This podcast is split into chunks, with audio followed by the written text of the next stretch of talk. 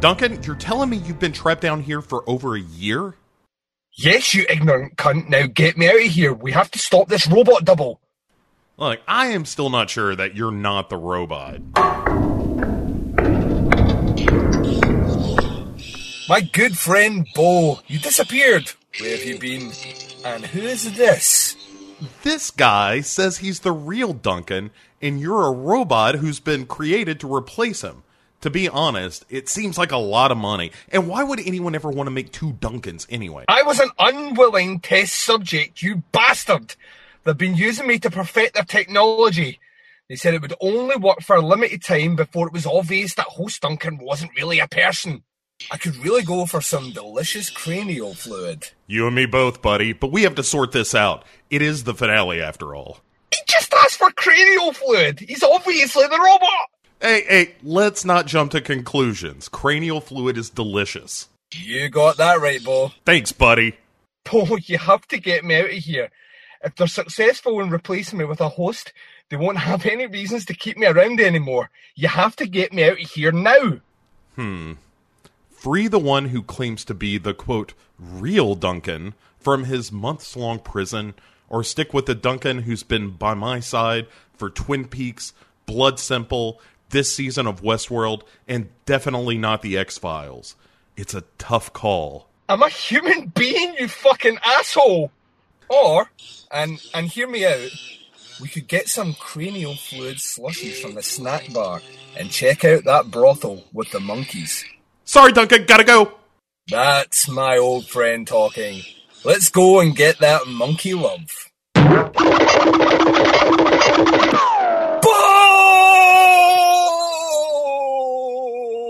Drop it.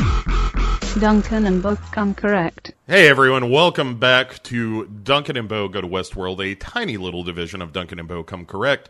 I'm your host, Bo Ransdell. With me, as always, is definitely not Robot Duncan. Uh, I am not a robot.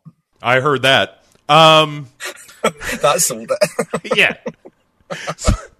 so, um, don't get too meta. Duncan. I just love that. I, I just love that this might be the way I just introduce myself at every function from now on. Just in your day to day life. Yeah, corporate work events. And um, if you've got a second here, I'll just introduce you to our senior consultant Duncan here. Hi, I'm not a robot. Yeah, I think that's smart. It clears up the air right away Mhm. in case they This had any, you know, lingering suspicions. and let's be honest, who wouldn't, Bo? That's very true. Considering the lack of sleep you get, honestly, Yeah. robotism is not the worst theory. This is also true. This is also true. Uh, man, here it is. We are at the final episode of season two of Westworld. Um, we have we've had a long journey here. It is uh, uh, we we have seen the rise of two woke Teddy to become two dead Teddy. The rise and fall Yeah, of, of, of, of Biggie Teddy. Um, you know I mean? Teddy, Teddy, Teddy, can't you see?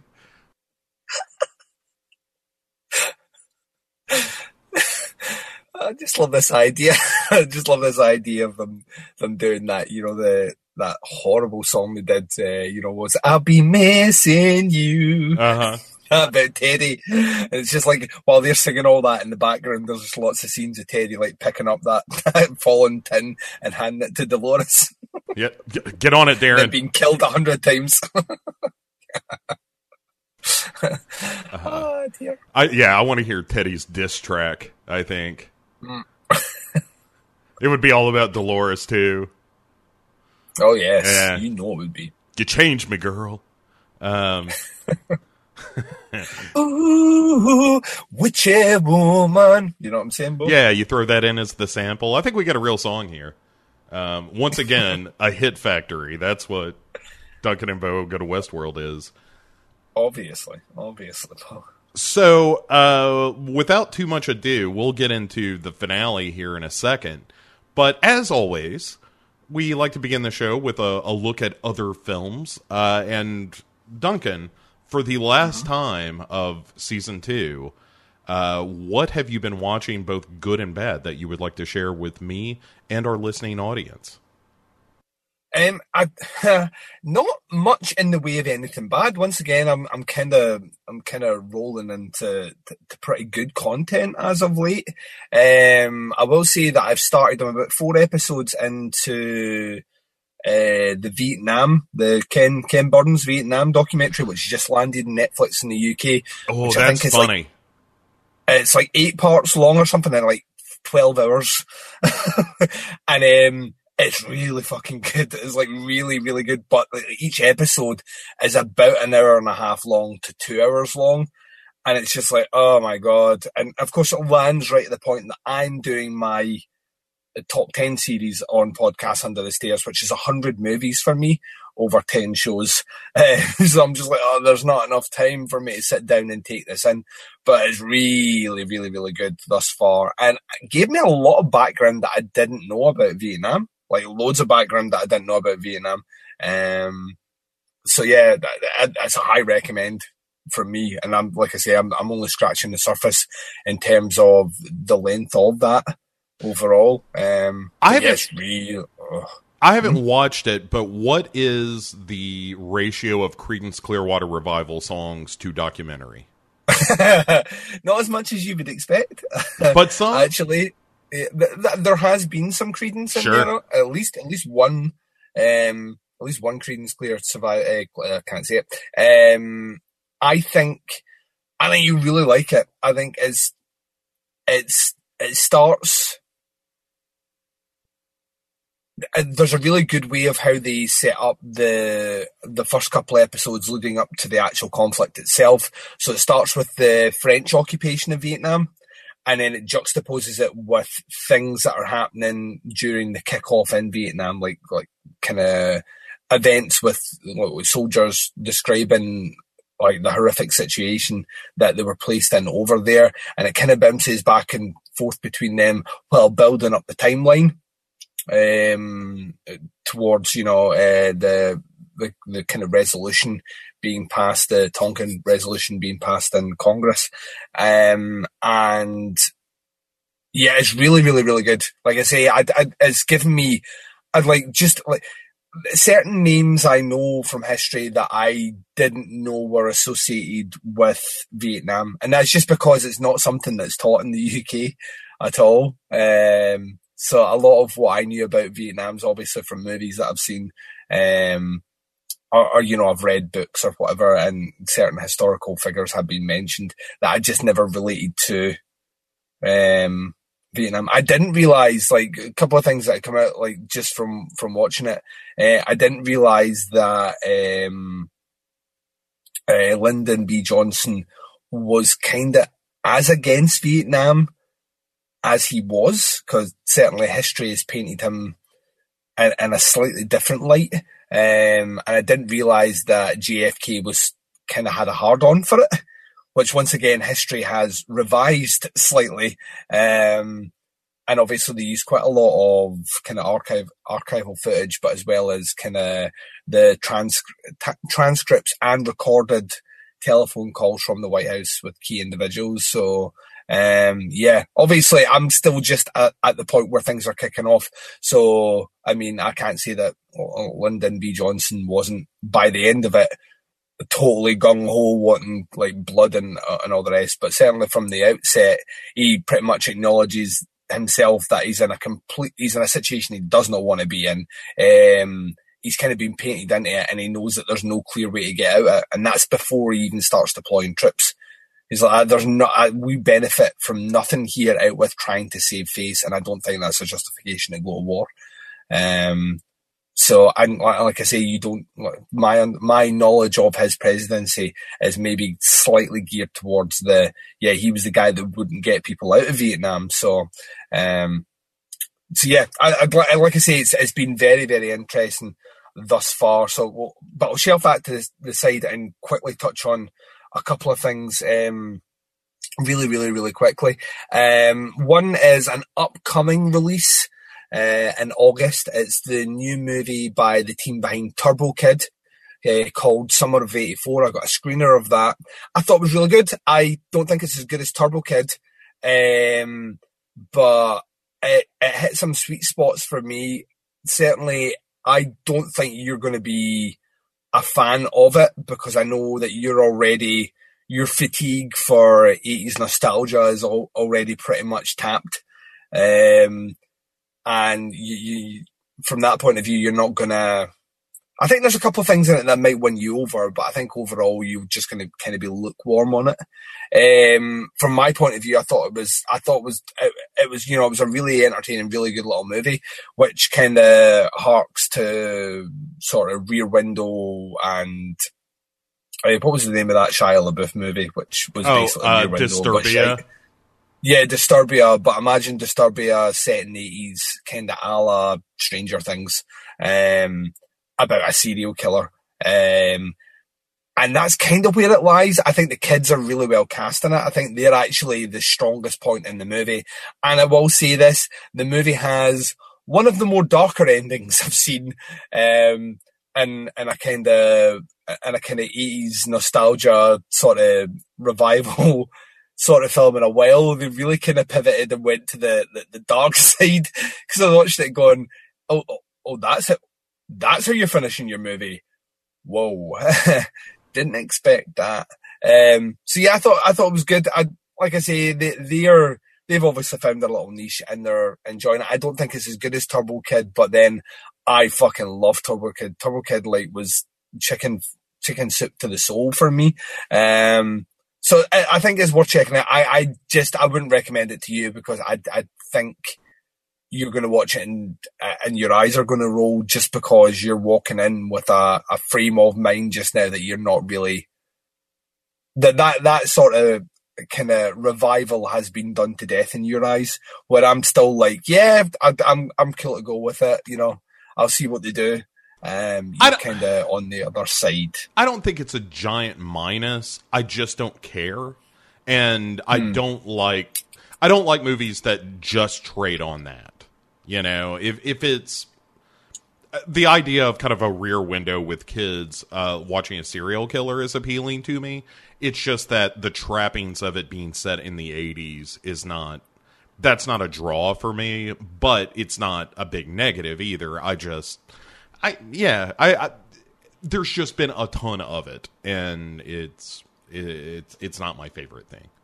Yeah, I think it speaks to. I think. You, I think we've always had this though. Not that I want to spark off some sort of big discussion or big debate. I think we've always had this in cinema though. You have a generation of people that grow up and then start making movies, and they pine for the era in which they grew up watching movies, and that becomes a primary influ- influence in what they do. Um, so I think it's always kind of been there. I think it's just the sheer volume nowadays that is maybe causing, and because it's so popular. I mean, Stranger Things is a fucking huge hit, like a massive hit. Um, and you know, obviously we've got it doing its thing at the moment. Um, and like I say, this movie doing its thing at the moment. Um, so yeah, I, I think it's, and obviously almost every horror movie now has a synthwave soundtrack, uh, cause everyone wants to sound like John Carpenter. That I'm fine with. I'm okay with that. yeah, so yeah, I mean, so and the soundtracks once again done by uh, Le Matos, the the duo that did the soundtrack for Turbo Kid, which I fucking love. Um, and yeah, like I say, I, th- I thought it was a really fun little movie that that kind of trades off a lot of things that I think really, really work, and the characters I really, really liked.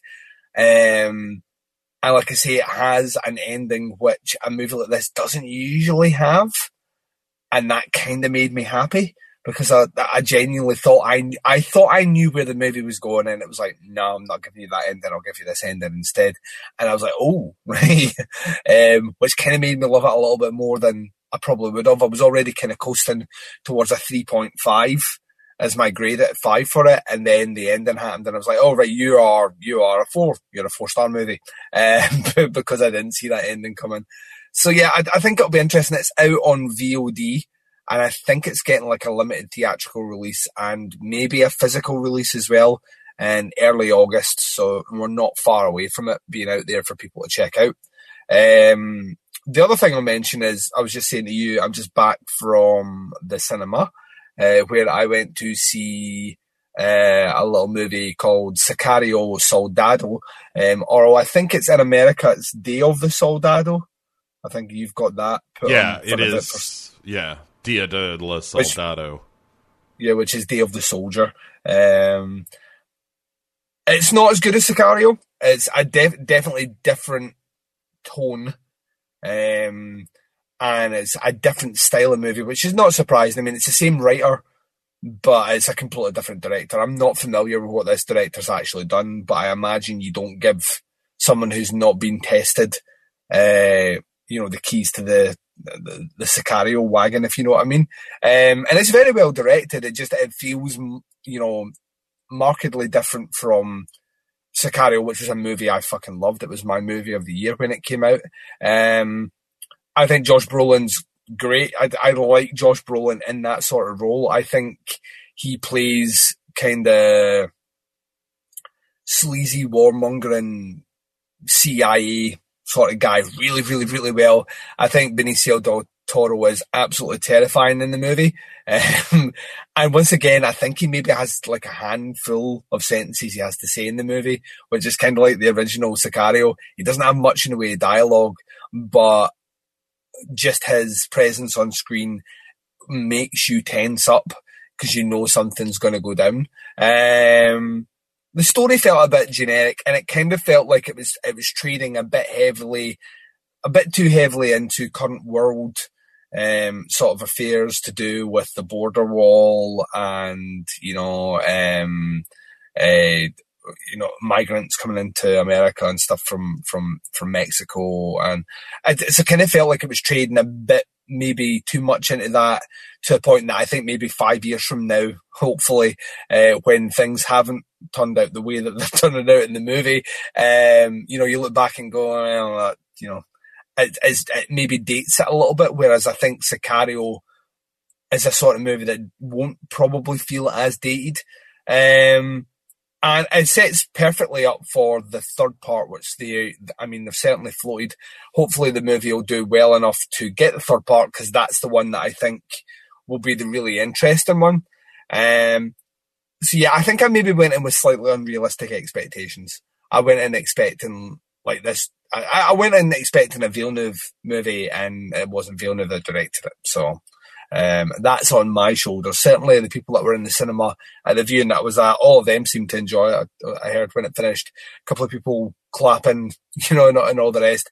But to me, I, I would probably give it a three and a half um, out of five, where Sicario was a five star movie for me. So, um, yeah, out with that, the only other thing I saw was I went to see Hereditary again at the cinema. So I've seen it twice now. I put an episode on the podcast under the stairs in between viewings where I hypothesize some theories about the movie, which after watching the second watch, I'm pretty sure I nailed that movie first time. Uh, like I got everything that I needed to get out of it. I'm sure there's plenty of other little details that I haven't picked up yet, and I can't wait to own it on on Blu-ray. I actually enjoyed it more the second time, and I really enjoyed the first viewing of it. But in the second viewing, I was like, yeah, this movie is really, really, really well made. Um, and it's dense, it's densely packed with stuff. And I, I spotted more influences to even more horror movies and nods to other directors than I did uh, in my first viewing. Uh, what about yourself, Bo? What have you been checking out? Uh, I'm kind of in the same boat where I haven't really seen a lot of bad stuff. Uh, there, there's one exceptionally terrible movie uh, I saw recently, but that is going to be saved for a discussion on season two of Pick Six Movies coming soon. Um, spoilers: it's the movie. It's Pat. Um, that is, tr- it's truly one of the worst films I have ever ever laid eyes on. Oh dear. Yeah, it that is a movie that dares you to find anything good about it, and uh, and I failed. I did not. I did not win that bet. Um, but hey, here's what I want to talk about. Uh, a couple of things. One, um, this does not fall into the bad category, even though I'm going to lead with it. I wanted to to say in public because we've talked about this briefly, but I finally got around to seeing uh, Star Wars: The Last Jedi. Oh yeah. and I genuinely enjoyed it. I thought The Last Jedi. I don't, you know, it wasn't the best movie I ever saw or nothing, but I thought that was a great Star Wars movie. And Yeah, it is. it, it You're right, Bo. You you're right in this scenario, and the internet is wrong. Yeah, I, I, yeah, I don't know. I mean, uh, fuck the internet. Um, it's, it's. I cannot at this point even go on Twitter anymore, and it's Yeah. It it has just become such a cesspool of people going up their own ass about their own opinions that I can't I can't stand it. But uh, that aside, Duncan, Star Wars: uh, The Last Jedi, directed by Rian Johnson, also a guy who I would argue has not made a bad film yet. I would agree with that. Um, he's, a, he's a great director. Yeah, yeah, and you know, wrote and directed this one. Um, I thought it did a good job of making it such a contained story. I mean, I, I, I didn't know that basically the story is the pursuit of this one ship and all the stuff around it. And I thought that Yeah. was really clever, and it, it made it feel like, oh, this is just almost an inhalation in terms of this trilogy of the story. Of you have the force awakens uh, which i did not care for that much. Setting up uh, you know the first order and all that kind of thing. And in this one it was like rian johnson was like man did you see that fucking force awakens? What if we ditch all that bullshit and just make it a Star Wars movie instead. And that's what happens. Uh, I thought it was it was very funny. I really liked Mark Hamill as Luke Skywalker. It was actually nice to see him back, and I thought he had a, a lot of gravitas. And there's a great moment between him and Yoda where it's like, oh, you're they're where they're discussing essentially the cycle of life, and it, it's really nice. Like the whole movie, I thought was uh, a a really entertaining, delightful film, and and then I heard, uh, I, well, I'd heard about this before seeing the movie, but that the the poor girl who played Rose in the movie like left social media because people were bagging on her. And it's like she was such a great part of that film. Yeah. You know, she was that's that's that's what the internet does now. The internet's like you didn't make this movie for me, so I must throw so much abuse at you. An actor who's doing his job or her job in a movie, I must throw the abuse and blame at you uh, until you leave social media, and then I feel better about myself. It's a fucking toxic cesspool, man. Honestly, well. I it really, just- it really, gets, it really gets me down now. Like this, this is why I've like I have ramped back so much on my social media now to the point where I, I, I have literally built a little bubble for myself, and that's where I'm living now. And I will very rarely peek my head out.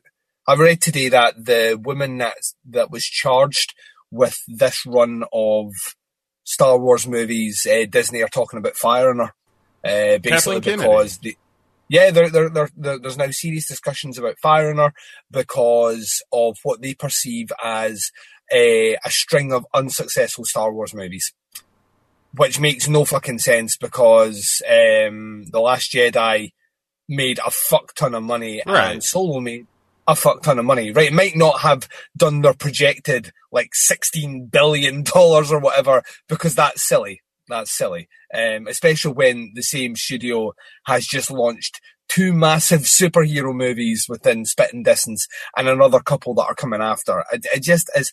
It's it's blockbuster fatigue. These movies can't keep bringing in. They can't keep shattering records. You know what I mean? Every every one of these movies that comes out can't keep shut. There is a glass ceiling to them all. Yeah. Um, and I think to blame to blame a studio head as being the person who they perceive as the, the one that's ruining, you know, a, a, a like a franchise or a series is so short sighted, and you know, it, it's just. It's like the Last Jedi is not a Star Wars movie because it's it's it's got humor, and I'm like that. Did no one see it? Like Empire Strikes Back? Did no one see Empire Strikes Back? Yoda basically is a comedic character in that movie. yeah. I That's mean, what he does. He is he's what Mark Mark Hamill is in this movie. I, I don't know. Like a Jedi wouldn't a Jedi wouldn't just like a Jedi master wouldn't just leave his student and die. Did anyone see a New Hope? That's basically it's basically what um, uh, Obi Wan Kenobi does. it's like the movie is, if anything, the movie's biggest crime is its it's too much a Star Wars movie. Yeah, right. Like Force Awakens, I thought was a bunch of fan service bullshit that I didn't care about. And this was the movie where it was like, oh, finally we have interesting characters and an interesting situation, and their relationships with one another are interesting. Like there's the uh, that sort of tie between Rey and uh, Kylo Ren, and you know, it, is she going to be tempted to the dark side, or but she's in that Luke position of like, I sense there's still something good about him. And yeah, I mean, it all felt like it all felt like Star Wars, and I don't know, like I don't know the ins and outs of why uh, poor Rose. I don't know the actress's name. I'm sorry, but um, Kelly Tran, maybe something like that. At any rate, I don't know what the complaint with her character was, but she was this heroic character that was stopping people from leaving the transport by by stunning them with with her little uh, taser, so that people weren't deserting the cause. And then she just does cool stuff until she saves Finn's life at, at the risk of her own. Mm-hmm. Again, I'm not sure what the complaint with this character is. That she was she was really fun and and Because she's a it's because she's a strong female character, bro. This is the is world that we live in now. is that really the complaint is, with I'm, it? I'm, I'm, I'm telling you, this is this is th- this is the world we live in now. This is the like I this is think about all the people that are leaving Twitter. It's it's this fucking neckbeard fucking MAGA hat wearing fucking shower of absolute dickhead cunt bags, right? That don't like, like do not like strong female characters in any fucking movie at all. yeah, I I mean, I, I still haven't seen the Ghostbusters remake. I kind of don't want to because I kind of don't want to see a Ghost, Ghostbusters remake. But I I don't hate the fact that you know it's, it's an an all female Ghostbusters cast. I don't hate. I I didn't hate that idea. I wasn't sitting there like looking at it from this super cynical point of view. But the internet made at least one or two of them come off Twitter. And Yeah, you know, this is this is this is what they keep doing through. Um, the woman whose name you mentioned, and I've forgotten already, that is in charge of it at Disney, yeah, purposely said, yeah, purposely said that the focus of her her attention would be to bring Star Wars away f- away from being a male dominated sort of environment in filmmaking, and she was going to introduce more strong female characters in the in the vein of a Leia, right? And that's what I think we've had thus far, and I am hundred percent cool with it, like one hundred percent cool with it. The internet is not and they, they see Yeah. too much into things. They think, you know, they, the I remember the whole controversy about there being, you know, like an, an Af- well, he's, he's British as well, isn't he? Um, uh, you know, a black man playing a stormtrooper. That can't be right. I'm like, oh, for fuck's sake. And this is the world we live in, Bo. This is the world we live in that I, I, to put a slight spin on this, I went, I, um, last year did a, a talk, um, at this big conference uh, to do with data. And I won't go into much more details because I like my job remaining mysterious. Mm, mm, um, mm, and I had to, I had to follow the keynote speaker. I was on right after the keynote speaker, who's the guy that developed Google Maps. Oh wow! Right, All so- right. Yeah, right. So, yeah, see, all of a sudden your interest peaks up. Well, I went right on after him, right? This guy called Ed Parsons. Um, and like this Ed Parsons guy basically talked about how, you know, technology has changed the way we look at maps, right? And it used to be when you, you would plot something on a map and you would head towards it. And that's not what the world is anymore. And that's not what Google are doing with smart tech and all the rest, like smart homes and all the rest. It's basically you are the point on the map and everything revolves around you now. Right? Yeah. And that's, that's how the world is though. yeah. And that, But- he but- says that's that's how they're marketing their tech because that's how people see themselves now. Everything has to be catered to them.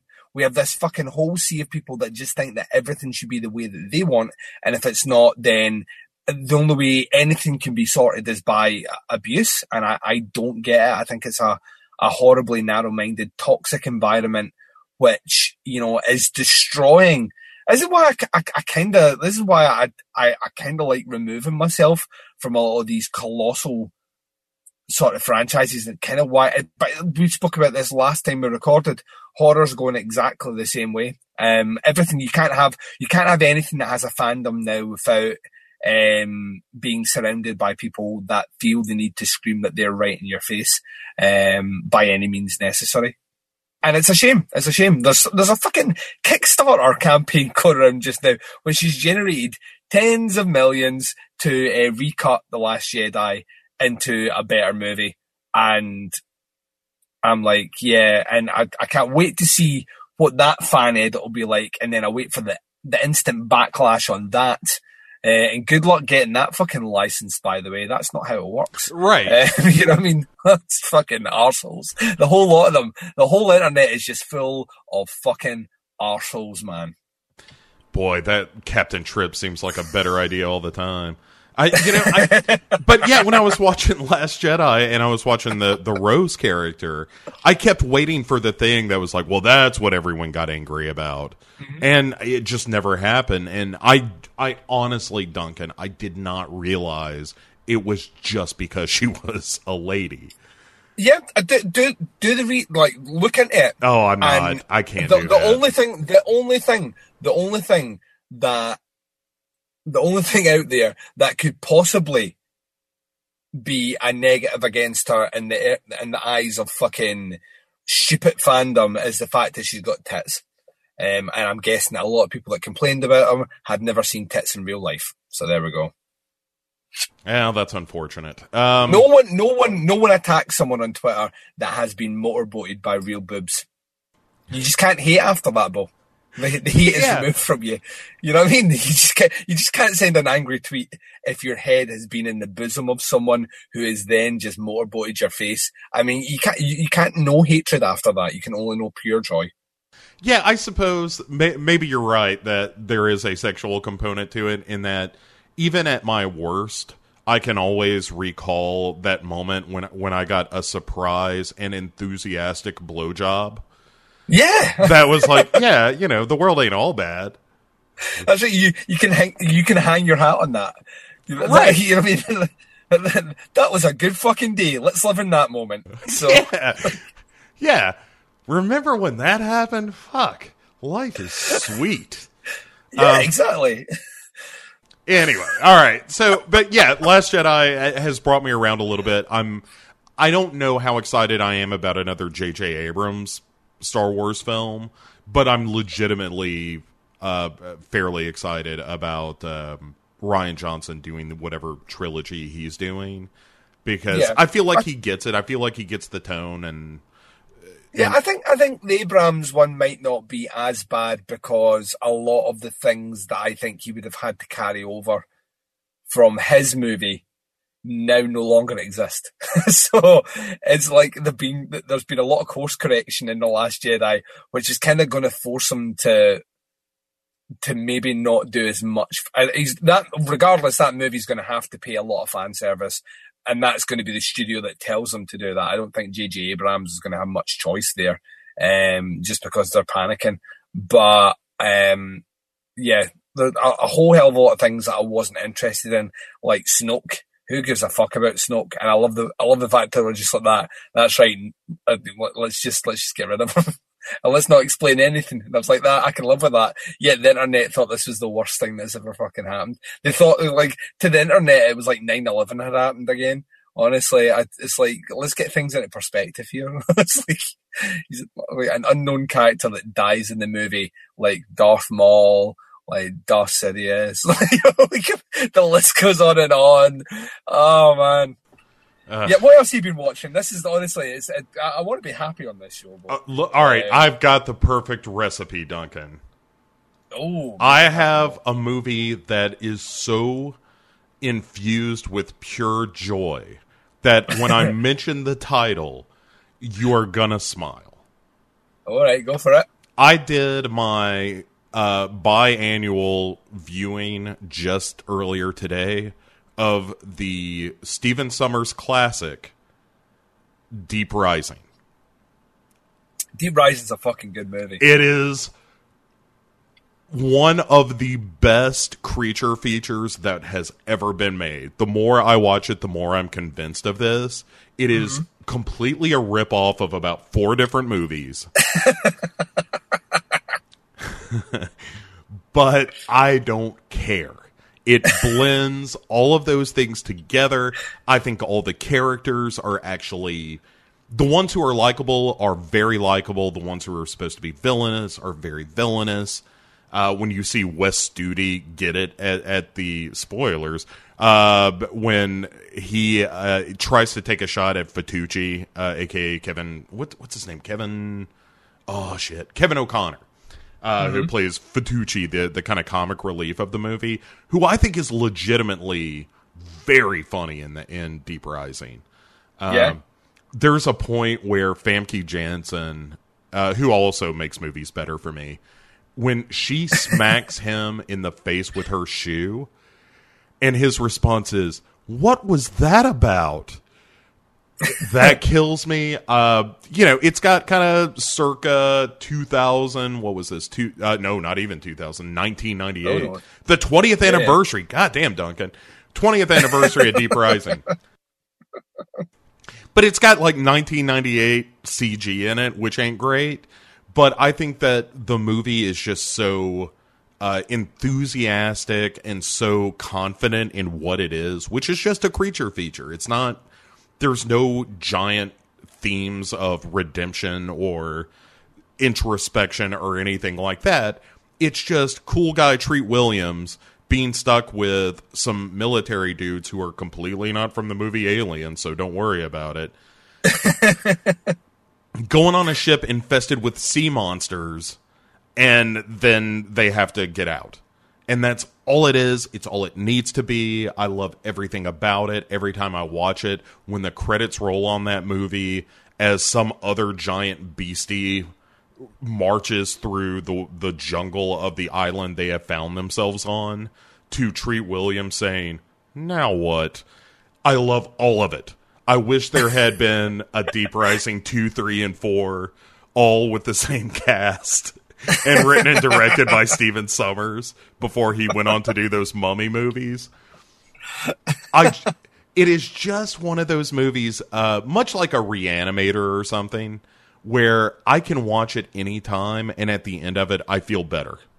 I oh I love Deep Rising Duncan. I've not watched it in ages. You're- It's one of the things like because because we're at the moment, um, for lack of a better word, baw deep um, in the in the eighties the the eighties series that I'm doing just now. You know the the top one. Well, basically going through hundred movies, but to create the top ten list of the eighties. Um, like the the ongoing joke for the last couple of months, like on on my Facebook group page and just in general comments with people is, you know, it's going to be rough when you hit those nineties, and I'm like that. I don't think it is. Like, I really don't think it is because there are tons of movies in the nineties, like you know, Deep Rise and stuff like that, which are like I'm excited to talk about because no one fucking talks about them. Um, and yeah, there's not the, the sheer volume of them, but they do exist in there.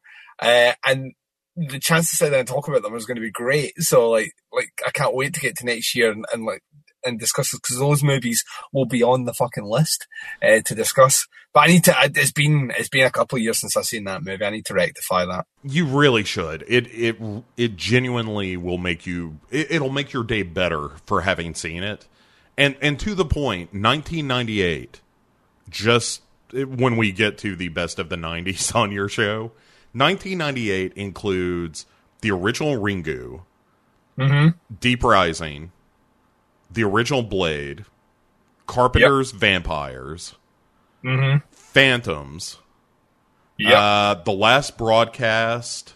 yep. Blair Witch. Blair Witch, uh, Whispering Corridors. Oh, wow. Uh huh. Uh, anything else that's really leaping out at me? But you know, I mean, a handful of movies that are all legitimately great horror films. Uh, Fallen Yeah, I- I is in there. Yeah, I actually think when I, I think not that I want to preempt next year's discussions. I actually think it will not be difficult to create a list of 10 movies for each year. I know some people will be like, that doesn't make sense, Duncan. I actually don't think it will be difficult to create a list of 10. I think it might be evident which ones are on the top end of each year. But I don't think it's going to be, and I think the, the conversation could be really fun because uh, there's, there's, there's mad love for some of those weird little movies in the middle. You know, just those movies that came out. You're like, holy shit, that movie came out in like 1990, and Let I me- totally forgot it. L- let me what I give mean? you a, uh, just a, a quick recap of the 90s in general Scream, Misery, Exorcist 3, Silence of the Lambs, Tremors, Blair Witch, Candyman, Nightbreed, uh, Army of Darkness, In the Mouth of Madness, The Sixth, the Sixth Sense, Event Horizon, Seven, Ringu, Dead Alive, uh, Bram Stoker's Dracula. Uh, I mean, Cape Fear, Audition, Cemetery Man. Cemetery Man, um, Reflecting Skin, Dusk till from Dusk till Dawn. I mean, your Ravenous is a '90s film. I mean, all, to your point, yes, the '90s are, are chock full of a lot of r- scream ripoff trash, like all the urban legend movies, and I still know what you did last summer and all of that shit. But it is chock a block full with some of the best Asian horror to ever come out. It's got some mm-hmm. real auteur stuff like Silence of the Lambs. I mean, you're right. Like the '90s are much maligned. It is I, I wouldn't argue that it's the best decade for horror, but there is plenty uh, for horror fans to feel good about from that decade. Yeah, it's going to be a good one when we swing into it. Yeah, and Uh, more importantly, I can't wait. everyone should see Deep Rising. That's the moral of the Yeah. whole of this. It- Yeah, like literally, while you were talking about it again, I was just like that. I was thinking to myself, why has it been so long since I watched that movie? I really need to get my finger out and watch it. Yeah, yeah. Oh man, it just it made me so happy. I, as I was watching, I was just clapping my Dorito stained fingers together in delight. it's like, man, what? Why wasn't Treat Williams a bigger deal? He's really good in that. Um, There, there are some good gore effects. Rob Bottin did a lot of, of the effects work on that movie. That wouldn't surprise me at all, actually. Yeah. There there's a great scene where they come across like the the feeding ground of the monster. It's a bunch of like half digested skeletons. And it's it's pretty gooey and gruesome and I like all of that stuff. Um all right, enough filleting deep rising. Which is also what I call fellatio, deep rising. I was also, I was going to say, it's also what I call my technique. Um, Uh, we're we're gonna take a break here, Duncan, and then when we come back, we are going to be discussing the uh, the the finale, the season finale of season two of Westworld. mhm, and this is where we will find out who was right and who was wrong. Absolutely. Uh, all right, we'll be right back.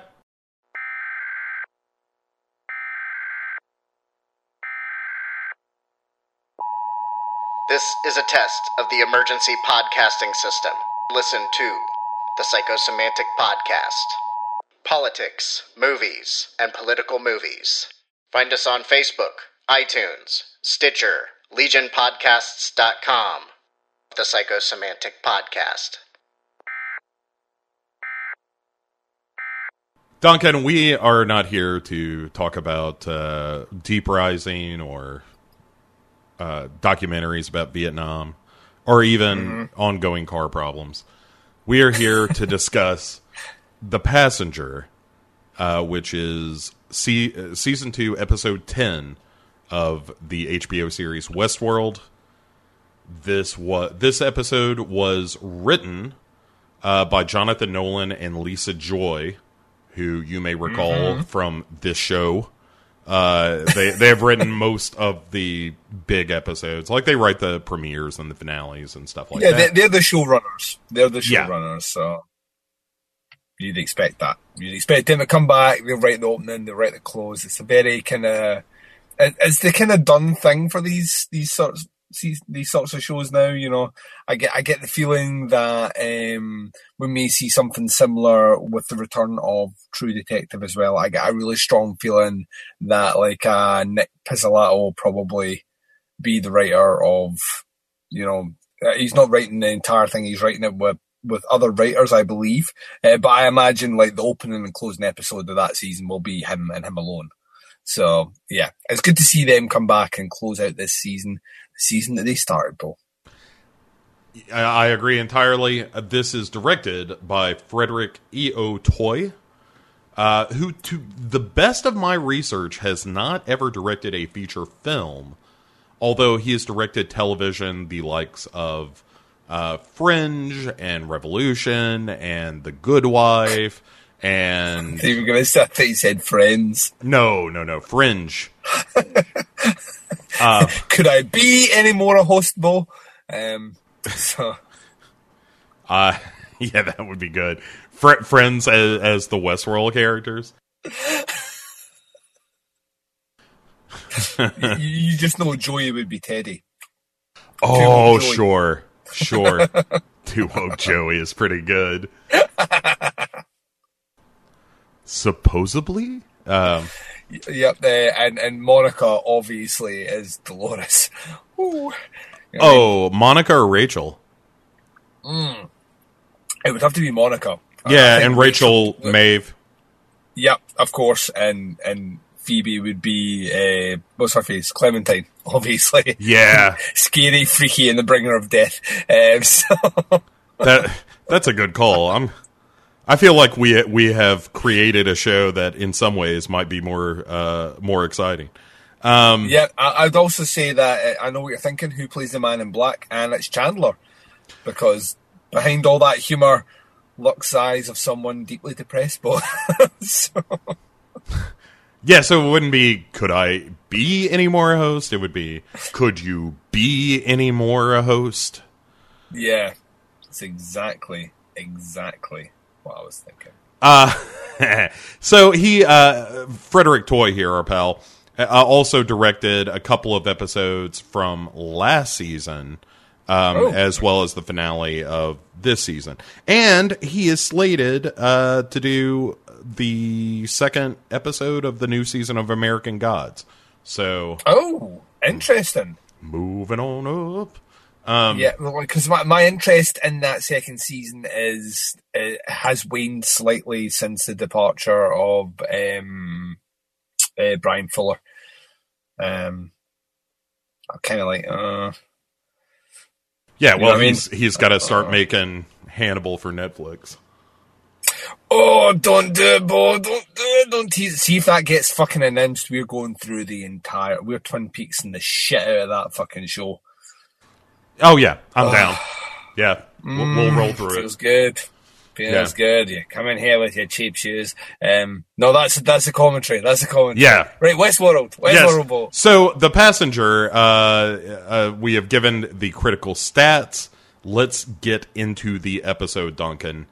And we open on a scene that we may recall from the first episode, in which Dolores is speaking with Bernard, and she's analyzing him. And now we know, of course, that you know Dolores had been uh, used in the past to help create a an authentic Bernard.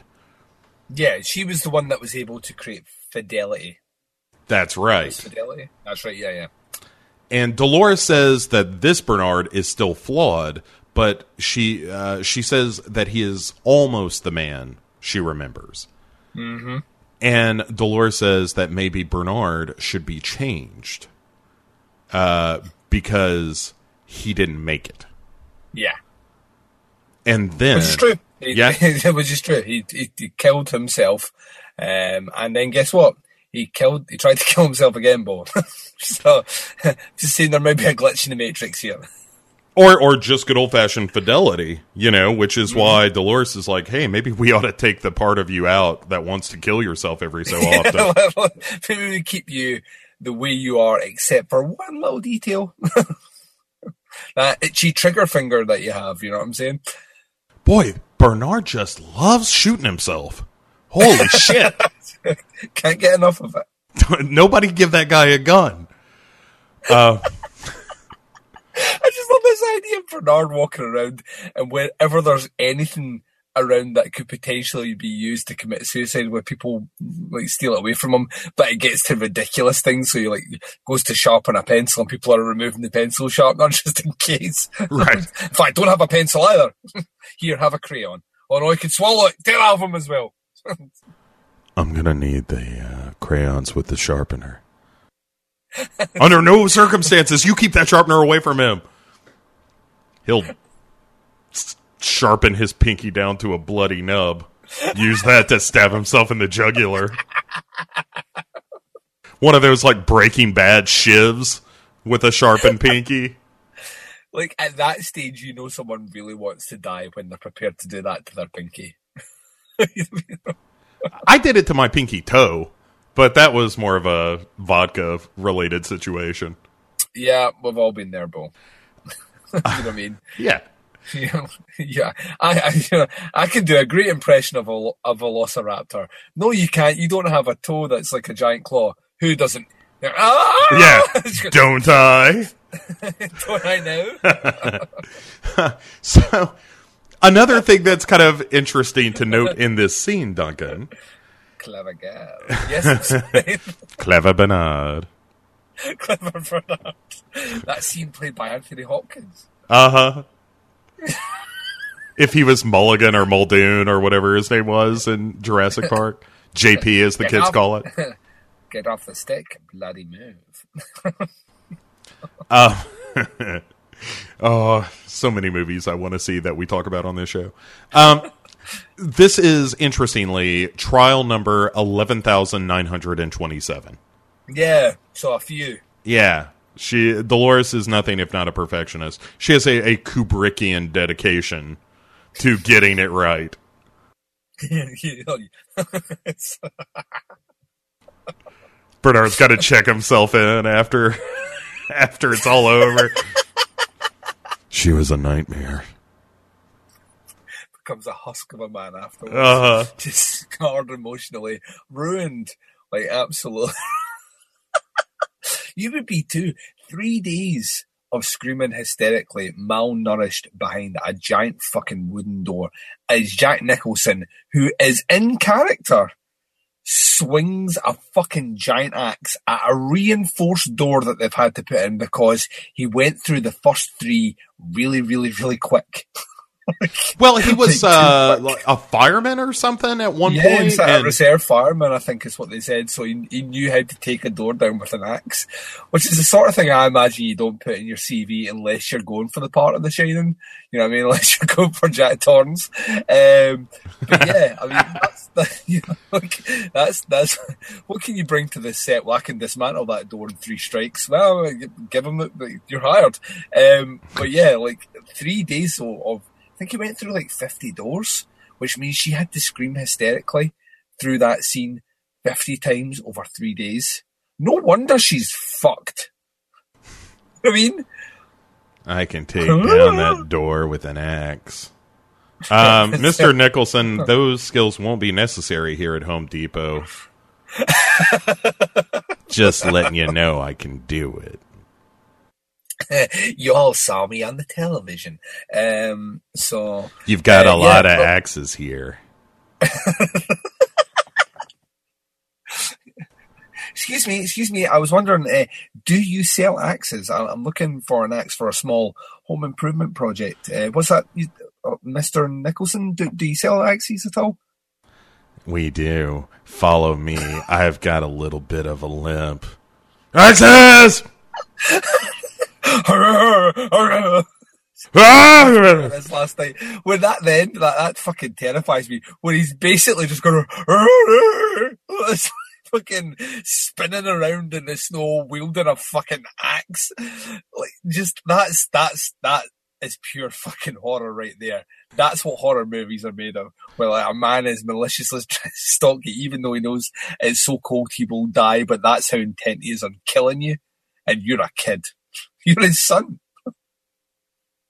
Yeah, I I mean, it's nothing I didn't see growing up, but all right. oh! The Ransdell family maze.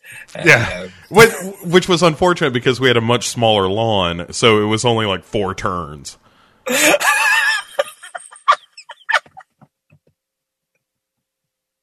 You can try to backtrack your footsteps in the snow all you want, and that shit don't work.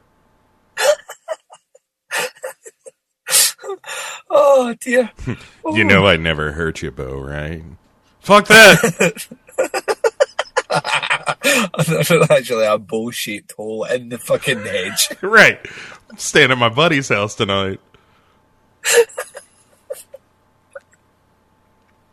Axe up whatever you want. Gonna, gonna call a rain check on this one. Um, more importantly, Duncan, we cut from that scene to not of you know my father's talking to me with an axe, but of Dolores and Bernard, and uh, w- we cut to Bernard in his dune buggy. Uh, as he drives Moses like through the desert, I, I, I pointed out in my notes, and I think he is kind of a Moses character in this film. Yep. Uh, or I've been film, driving all night. My hands went on the wheel, bam, because that's what it's in his head. That's his inner monologue. Uh huh. We've got a thing that's called host love. but yes, you are right. He's he's journeying through the desert, Bo. Yep. Uh, so we we established that he is on his way to. Uh, is it the cradle or the forge? Which one are we going to? I keep mixing them up. He is going to The- La Forge. The baby. forge, La, Geordi La Forge. Yeah, La Forge, baby. That's where he's going. So, yeah. You know, Gonna- he's going to try and see if he can stop a coolant leak. Uh huh. I also. I don't know who pointed this out to me, but I thought it was real funny that at a certain point in the Next Generation run, that uh, Colm Meaney is Geordi LaForge's boss, and then mm-hmm. suddenly that changes and Geordi LaForge is in charge. And Yep. and I don't know that we ever got the episode where it was like, look, you know, Captain Picard is like, Geordi, you've been doing a fine job. On the other hand, Colm Meaney, you're a real disappointment. You will be relegated to Deep Space Nine, where you will have interactions with a rather annoying Dr. Bashir and sometimes a Ferengi called Quark. We're gonna put you down there with the quarks. How do you like that, Colm Meaney?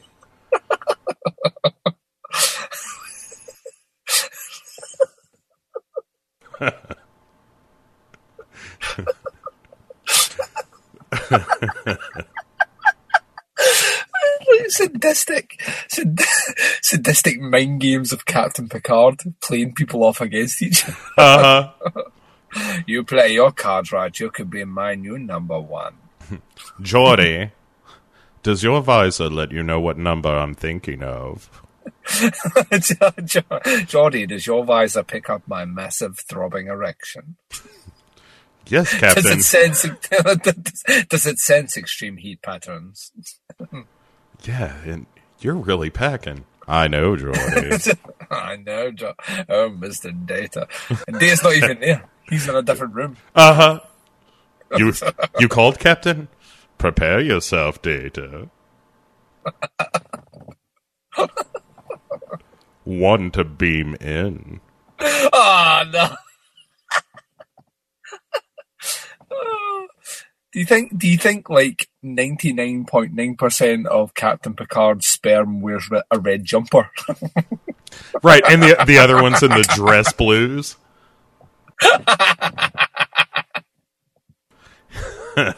and as they swim through the fallopian tube, it's just a bunch of little voices going, "Engage, engage, engage, engage."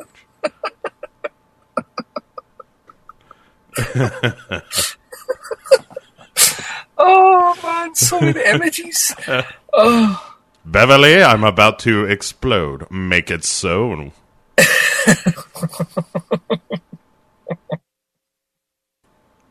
Theirs was theirs was always a really weird relationship.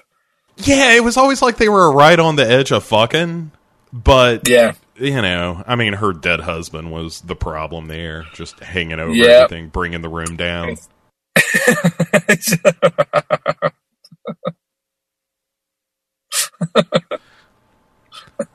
Beverly, why don't you ditch Wesley and we can really make something happen here?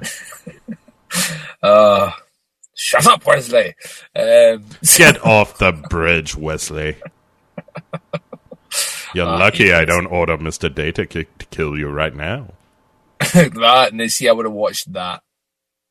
I watched that. Right, like you needed the uh the mirror Picard, like with the goatee and whatnot. yeah. Well, that's the only way they could get Wesley Crusher off that show was to make him a space alien that could bend time. No, that. Oh, we've written your character out. So, Bye, Wesley. So long, Wesley. I'll take care of your mother. Oh, I I like I like Dick Captain Picard quite a bit. Um, so back to the show. Dolores uh, is cuddling up to hashtag to dead Teddy, yeah. and incest there. uh Uh, not incest, necrophilia, a little bit of yeah, she's the dead body. well because she's a host. She has necromantic in her databanks. She does. she understands how that works. And she's about to test to find out if he is indeed fully operational. He's not, though. He's dead. He's dead. So she takes his brain part out, right?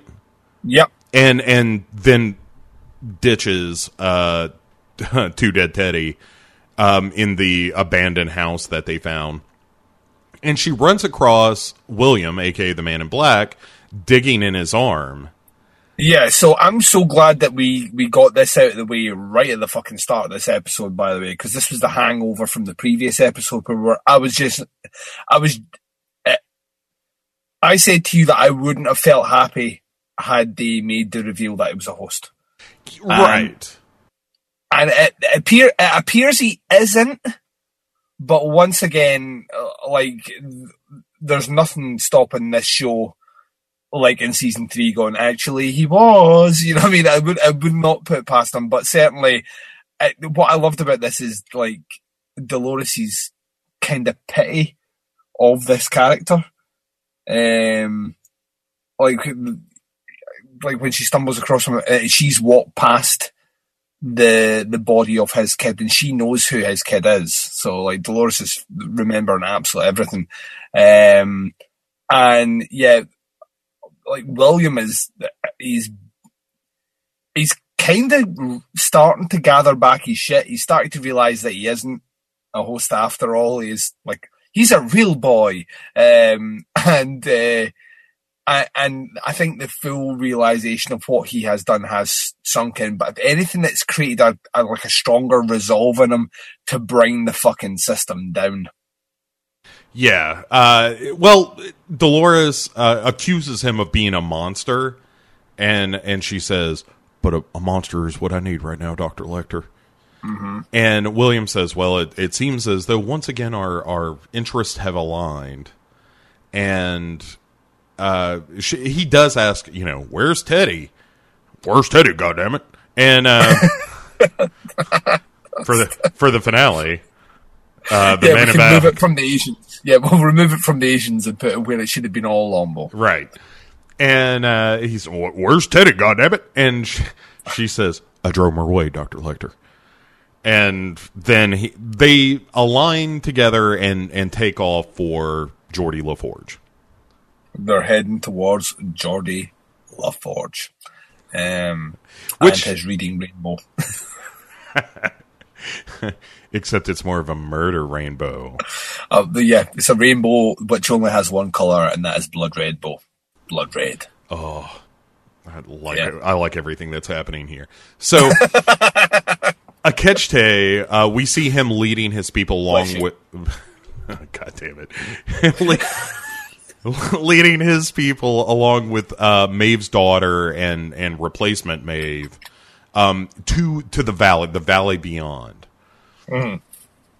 And as we see them, we cut to Typhoid Clementine, who, Yeah. if if we recall, uh, last episode was infected with this virus. What makes all the hosts go crazy and kill each other? Mm-hmm. And it's actually a really cool shot of her riding a horse with a bunch of Delos Yeah, crew. a pale, a pale white horse. Oh yeah, And they make that, like, as soon as I saw that, like, they make the, the if anything, they, they they feel the need to to explain the point later on in the episode, which was kind of like I didn't need the explanation, but I see why you did it. But yeah, she is she's riding a pale white horse. And, uh, and then of course I'm like you, I'm thinking biblical references and all the rest. And this is, this is, you know, this is revelations. Yeah. Um, uh, and this is, you know, uh, death that rides upon a pale white horse.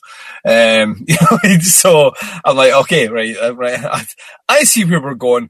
I love the image of her on that horse with that kind of the deadpan face and she, like the, the way it's all the, all the shots are composed that she is basically she is this pestilence coming to wipe them all out and that's that's Delos's failsafe now is that they don't care like about any of them. They will wipe them all out and then deal with it later on. The key thing for them is to protect forge.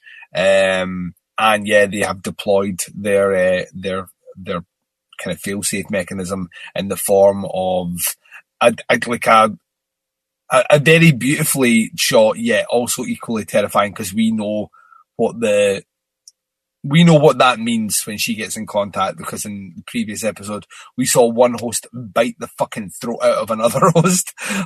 so well, we know that if she gets there, things are not going to turn out great. No, yeah, it's going to make all the hosts go cray cray and then kill kill. Mm-hmm. Uh, so we check in with Maeve here, where the creepy tech who has been opening her up says, Well, it's the end of the line. And he is purposely hurting her. Yeah, he turns on her pain receivers um, just before he's going to kill her, which, yeah, this guy needs to die horribly, Bo. I'm glad you mentioned that, Duncan, because uh, Maeve Neo's all the hosts in the room to stand up behind him. It's a real horror movie kind of moment where, as he's Oh, yeah. fucking with her, he doesn't see the shapes rising behind him. Mm-hmm. And so he gets his his neck sawed right open for his troubles. It's a great fucking practical effect as well. I loved it. Yeah, it's it's really really good. And she uh, Maeve directs one of the hosts to dial down the pain, and they set to work fixing her up. Mm-hmm. Meanwhile, Hector, Maeve's lover, Labber. uh, is bringing her a tray of mold wine or mold cheese and wine.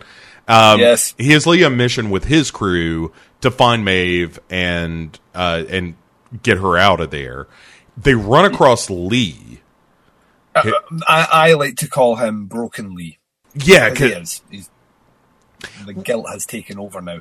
Right. Well, the, exactly. The weight of what he has done, especially to Maeve, is really sinking in, and then we see. Uh, so they're bringing Lee along, and we see some cards posted up at a door, and we're about to get into some business, but before they can take out the guards. This we- is one of the greatest thing that's ever happened in Westworld, by the way. This scene here is, and we'd seen clips of it in the kind of trailers for the upcoming season or season two, and uh, this scene lived up to it and then some. I like genuinely thought this show is fucking amazing. like, I actually fucking love this. Yeah, so it's Maeve in her kind of you know gray drapey dress or whatever, walking down the hallway as these robot buffaloes are just piling forward, devastating everything in their path, guards and glass included. And one thing I, I made a note of here is I like that when uh, when they see this, when Hector and his gang see it, Armistice looks the most surprised by what is happening here. Badass Armistice. has- she's but she's a lethal weapon. I don't think she's ever thought at any point. I think she's imagined many ways to kill people with many different utensils. I don't ever think that she's considered death by buffalo. I think she was like, "Wow, that's kind of inventive. It's pretty cool." Yeah, and so Maeve destroys all the guards uh, via Buffalo, and then says a- another great line. She says, "You were late, so I saved myself." Oh, Maeve is fucking rocking. And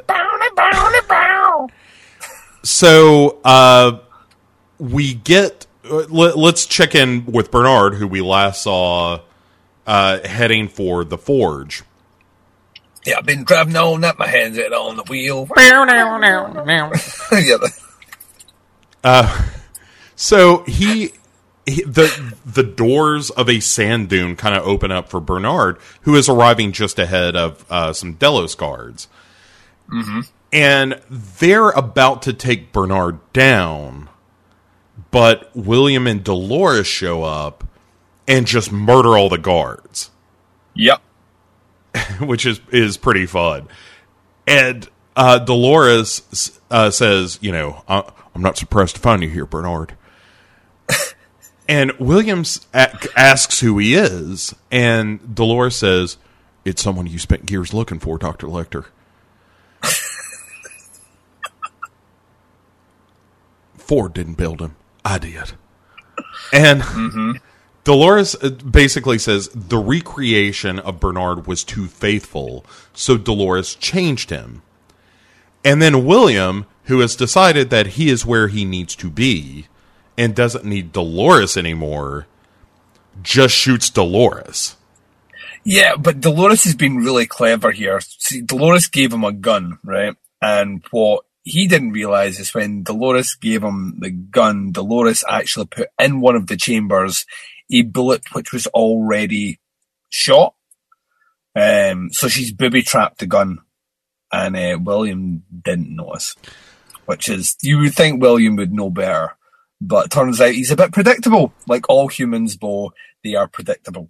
Yeah, we uh, will get into some discussion of how humanity is presented uh, in this episode, but yeah. So Dolores is kind of Jasoning up to him, just ignoring the bullets being shot into her, and then he hits that bullet that's been fired, and it just blows his hand right the fuck off. Yeah, his hand's completely shredded of skin and some fingers. And he falls right. over, and she's just like looking at him as if to say, "Well, you know." silly human. Right, and and she she says she's not going to kill William yet, and then just takes Bernard with her into the forge. Mm-hmm. And then we get a flash, uh, assumedly Ford, where Bernard is on the beach again, and we see the security team taking boats to the park, and yep. it's Strand. Uh, you know the the taller, blonder Stubbs, essentially, uh, asking why the hosts were coming there. And again, this is kind of a flashback to the first episode of the season, where yeah, there's so many flashback, forward, to the side, upside down, inside out in this episode. Like the timeline in this episode is all over the fucking place. So we will try our best to let you know clearly when certain scenes are happening because towards the end of the episode we'll go everywhere. So right, and so this is them coming to the forge after all the events we're about to see have happened. Yes. So then we go back in time, boom, boom, boom, and gotta go back in time where Dolores and Bernard are in the forge. And there's a bunch of, you know, featureless hosts, uh, managing the place. Mm-hmm. Which reminded me, as I was watching this, it reminded me of the movie The Black Hole for a second. And, oh yeah, and I put in my notes for no good reason. They should make a remake of that movie. I would, mm-hmm. I would like to see an updated The Black Hole that doesn't change anything about the script. Yeah, because I still want it to end with the crazy hellscape at the end of that movie, which people forget that that movie ends with the villain being trapped inside Maximilian in some sort of hell world. Mm-hmm. It's pretty good. Anyway, it's kind of awesome. Yeah, Black Hole is all right. Uh, so th- we go back to Strand et al.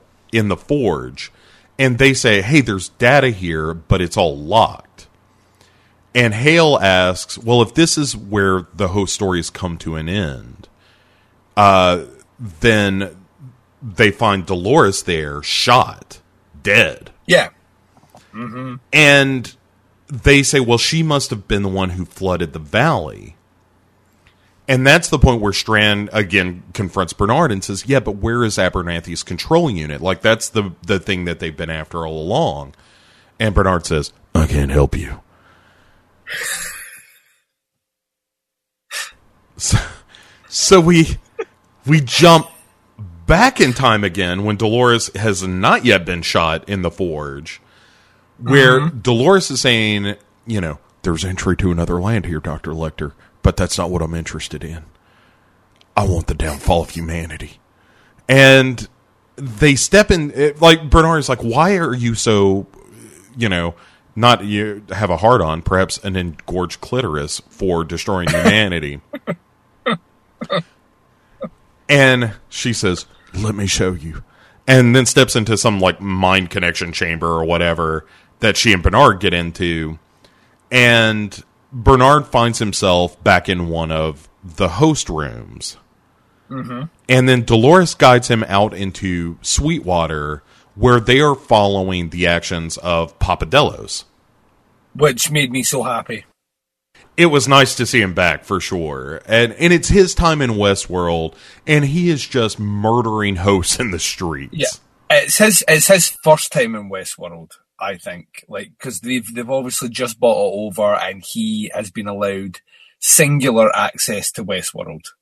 Um, and we see very much what sort of guy Papadelos was when given the opportunity to to do whatever he wanted in Westworld. And uh, let's just put it this way: even though William is not his child, you can see that he learned at the feet of the master.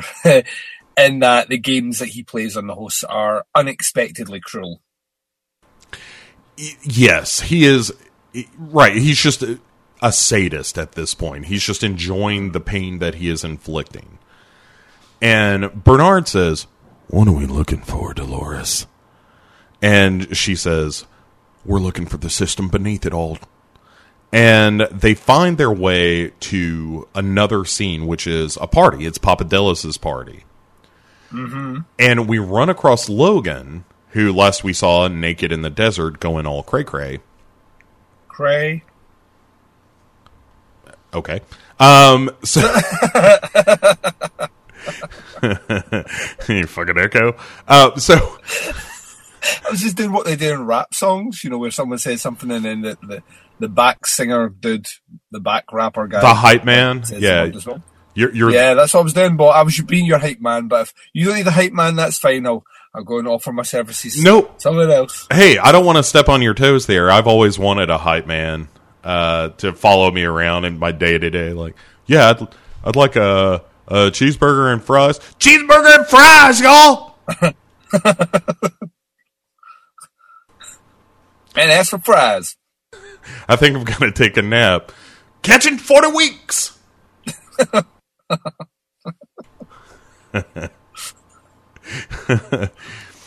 and It'd be, it'd be so off-putting if it was taken to the extreme, though. You're like, I'm, I'm, I'm, I'm just, I'm just going to take a little nap. Rock my baby on the tree. He's like, start singing a whole lullaby to you. Go Oh. to sleep. Go to sleep. Like, what the fuck is going on? I, like, just taking it to the absolute motherfucking extreme, Bo. I, Motherfucking extreme. but I think this is just part of my personality because I've also said on this very show that one thing I would really love is to have uh, the flame throwing guitar dude uh, Oh, yeah. from Fury Road and you know all the drummers and whatnot. Like I, I would love to have a car that allowed for that. Yep. Um, I think I just want an entourage. I need. I, I need think, I think what we've established is you're full of your own self-importance, Bo, and as such, you demand an entourage. it's either that or like cripplingly low self esteem. You be the judge, where I just need to be constantly surrounded by people to remind me that I'm not a worthless piece of shit. It is Tuesday. I daren't leave the house without my guitarist who has the flamethrower. Imagine if you were, you know, trucking down the highway though, and glanced over and saw someone in a VW bug with a welded on platform behind it and a guy in a harness just wailing on guitar, flame shooting out the end of it. You're like, I don't know what that guy's into, but I know I want to be his friend. Mm-hmm. Mm-hmm. I hear what you're saying, Bo. I hear what you're saying. What I'm saying, Duncan, ultimately, is I want you to do that so I can come hang out with you. I, I am. The, what you don't know, Bo, is I've already purchased a guitar and the flamethrower. Nice. I know. I know. It was going to be a surprise, but what better way to break it than on this show?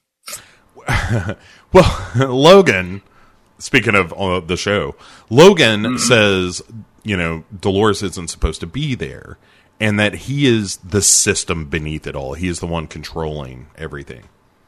Mm-hmm. And He's, he's basically being given commands from Bernard to facilitate what Bernard wants. Right. And Logan takes uh, them to the moment that defines Papadelos's life. And it's the- Yeah, which I, I found this really interesting because obviously we we had talked about like kind of roughly talked about. I don't know if we actually recorded it if it was an off-air conversation about what it might have been. What what was it that seemed to keep breaking like Papadelos? Was it just the fact that you know uh, trying to create an exact human hybrid degraded things, and that was a theory was the tech wasn't right, and it turns out that's not quite right at all. It's just humanity can't allow itself to be fully replicated in a host body. It will reject it, and it always stumbles at some point. And we we actually get to see the point on which it stumbles for Papadelos, and it's a great scene because we get a lot of Peter Mullan swearing, which instantly makes me happy. I think he calls me a fucking idiot, um, which like made me so so happy. But it's the it's the point at which he is trying to convince his son to go into rehab, like properly go to rehab this time and get clean and take his place back in the company. And he's kind of trying to extend this really harsh olive branch to him. You know, like you're a fucking waste of space. You're a waste on resources. You're not getting any money from me. You're getting no support from me unless you go to rehab, you get yourself clean, you come back to work for the company, and all will be forgiven, so to speak. And like he can't. The Logan's too far gone. He can't do it. You know, he, he refuses to do it, and we find out that it's just after that that Logan dies, and this is like a guilt anchor that seems to weigh around weigh around the neck of Papadelos. It's also what makes him unable to be fully transferred into host body. You've got to imagine that the loss of his child is what causes Arnold to do the same thing.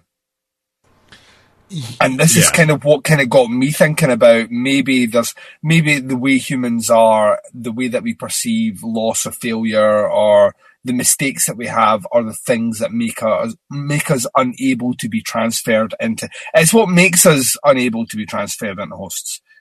Is those kind of memories are like stumbling bro- blocks for us.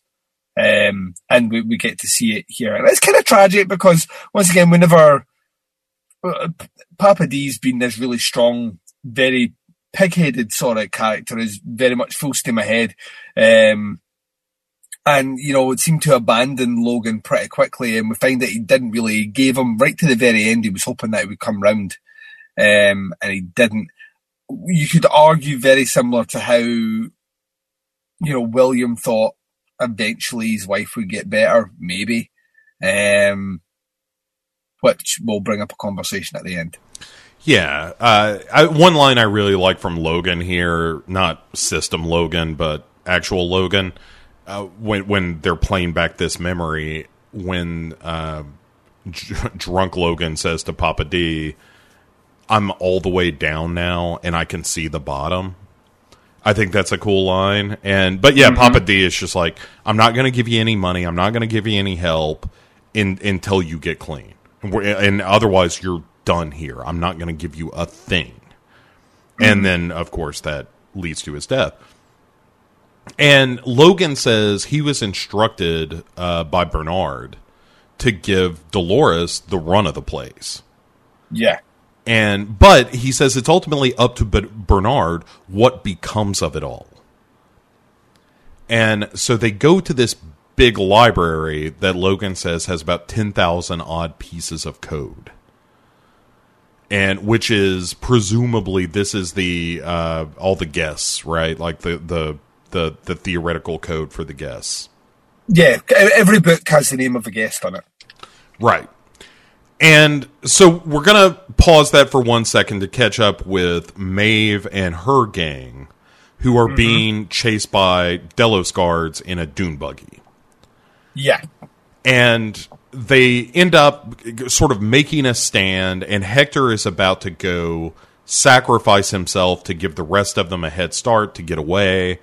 yeah. He's about to do his big victory speech that he delivers. You know, uh, as the kind of as the the role that he's been painted into is this, you know, heroic speech of, uh, speech that he does before he self sacrifices um, for for for his cause or whatever. And he gets ready to do it, and Lee stops him, takes the gun off him, and Hector kind of looks like he's going to argue, and he's like, "Listen, I've wrote the bloody lines. You know, they're my words." And we get this really touching moment where you know, like Maeve looks at him, and you can see that Maeve cares for him and how far we have how far we have went with these characters in this season from you know uh, like lee being ostensibly her whipping boy in episode one of season two up to this point here where he is prepared and is fully aware and in the knowledge of that he's going to die here to protect Maeve. Um, this this kind of cause that is higher than him, this creation that has exceeded his expectations, um, that has become more than just some of the the script lines that he wrote for her.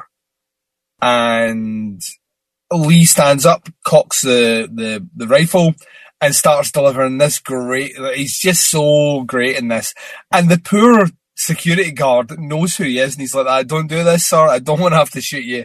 Come on, if you just put the gun down, everything will be okay." And um, yeah, Lee takes a bullet to the the shoulder at first, and the guy's still like, "I don't want to kill you, sir. Calm down." And and Lee keeps going, and uh, Lee dies in a hail of gunfire. Yeah, it it's pretty good. Um, and so Lee is is done for. Um, He he gets shot all to shit. Meanwhile, Akecheta and and his It's worth it just for that noise. It's worth it just for that noise. His people have made their way to the valley. And we see them approaching it, but there's no obvious exit, right? It's just, hey, there's, we've made it to this valley, but kind of so what? What happens next? Yeah, there's a cliff. There's Yeah. a cliff that leads to a ravine. when no one's happy right now. Right. So we move from that to Logan, uh, the system Logan, saying we left them a way out. And that Bernard built the hosts an Eden. They, again, keeping with the religious imagery of this episode, they just need to be shown the way there. And then this door in the pe- perceived reality of the hosts shows up, which is really just this giant uh, opening into this valley beyond, quite literally, of, of this verdant valley. But it's at the edge of the cliff. And One could see maybe the Elysium Fields, Bo.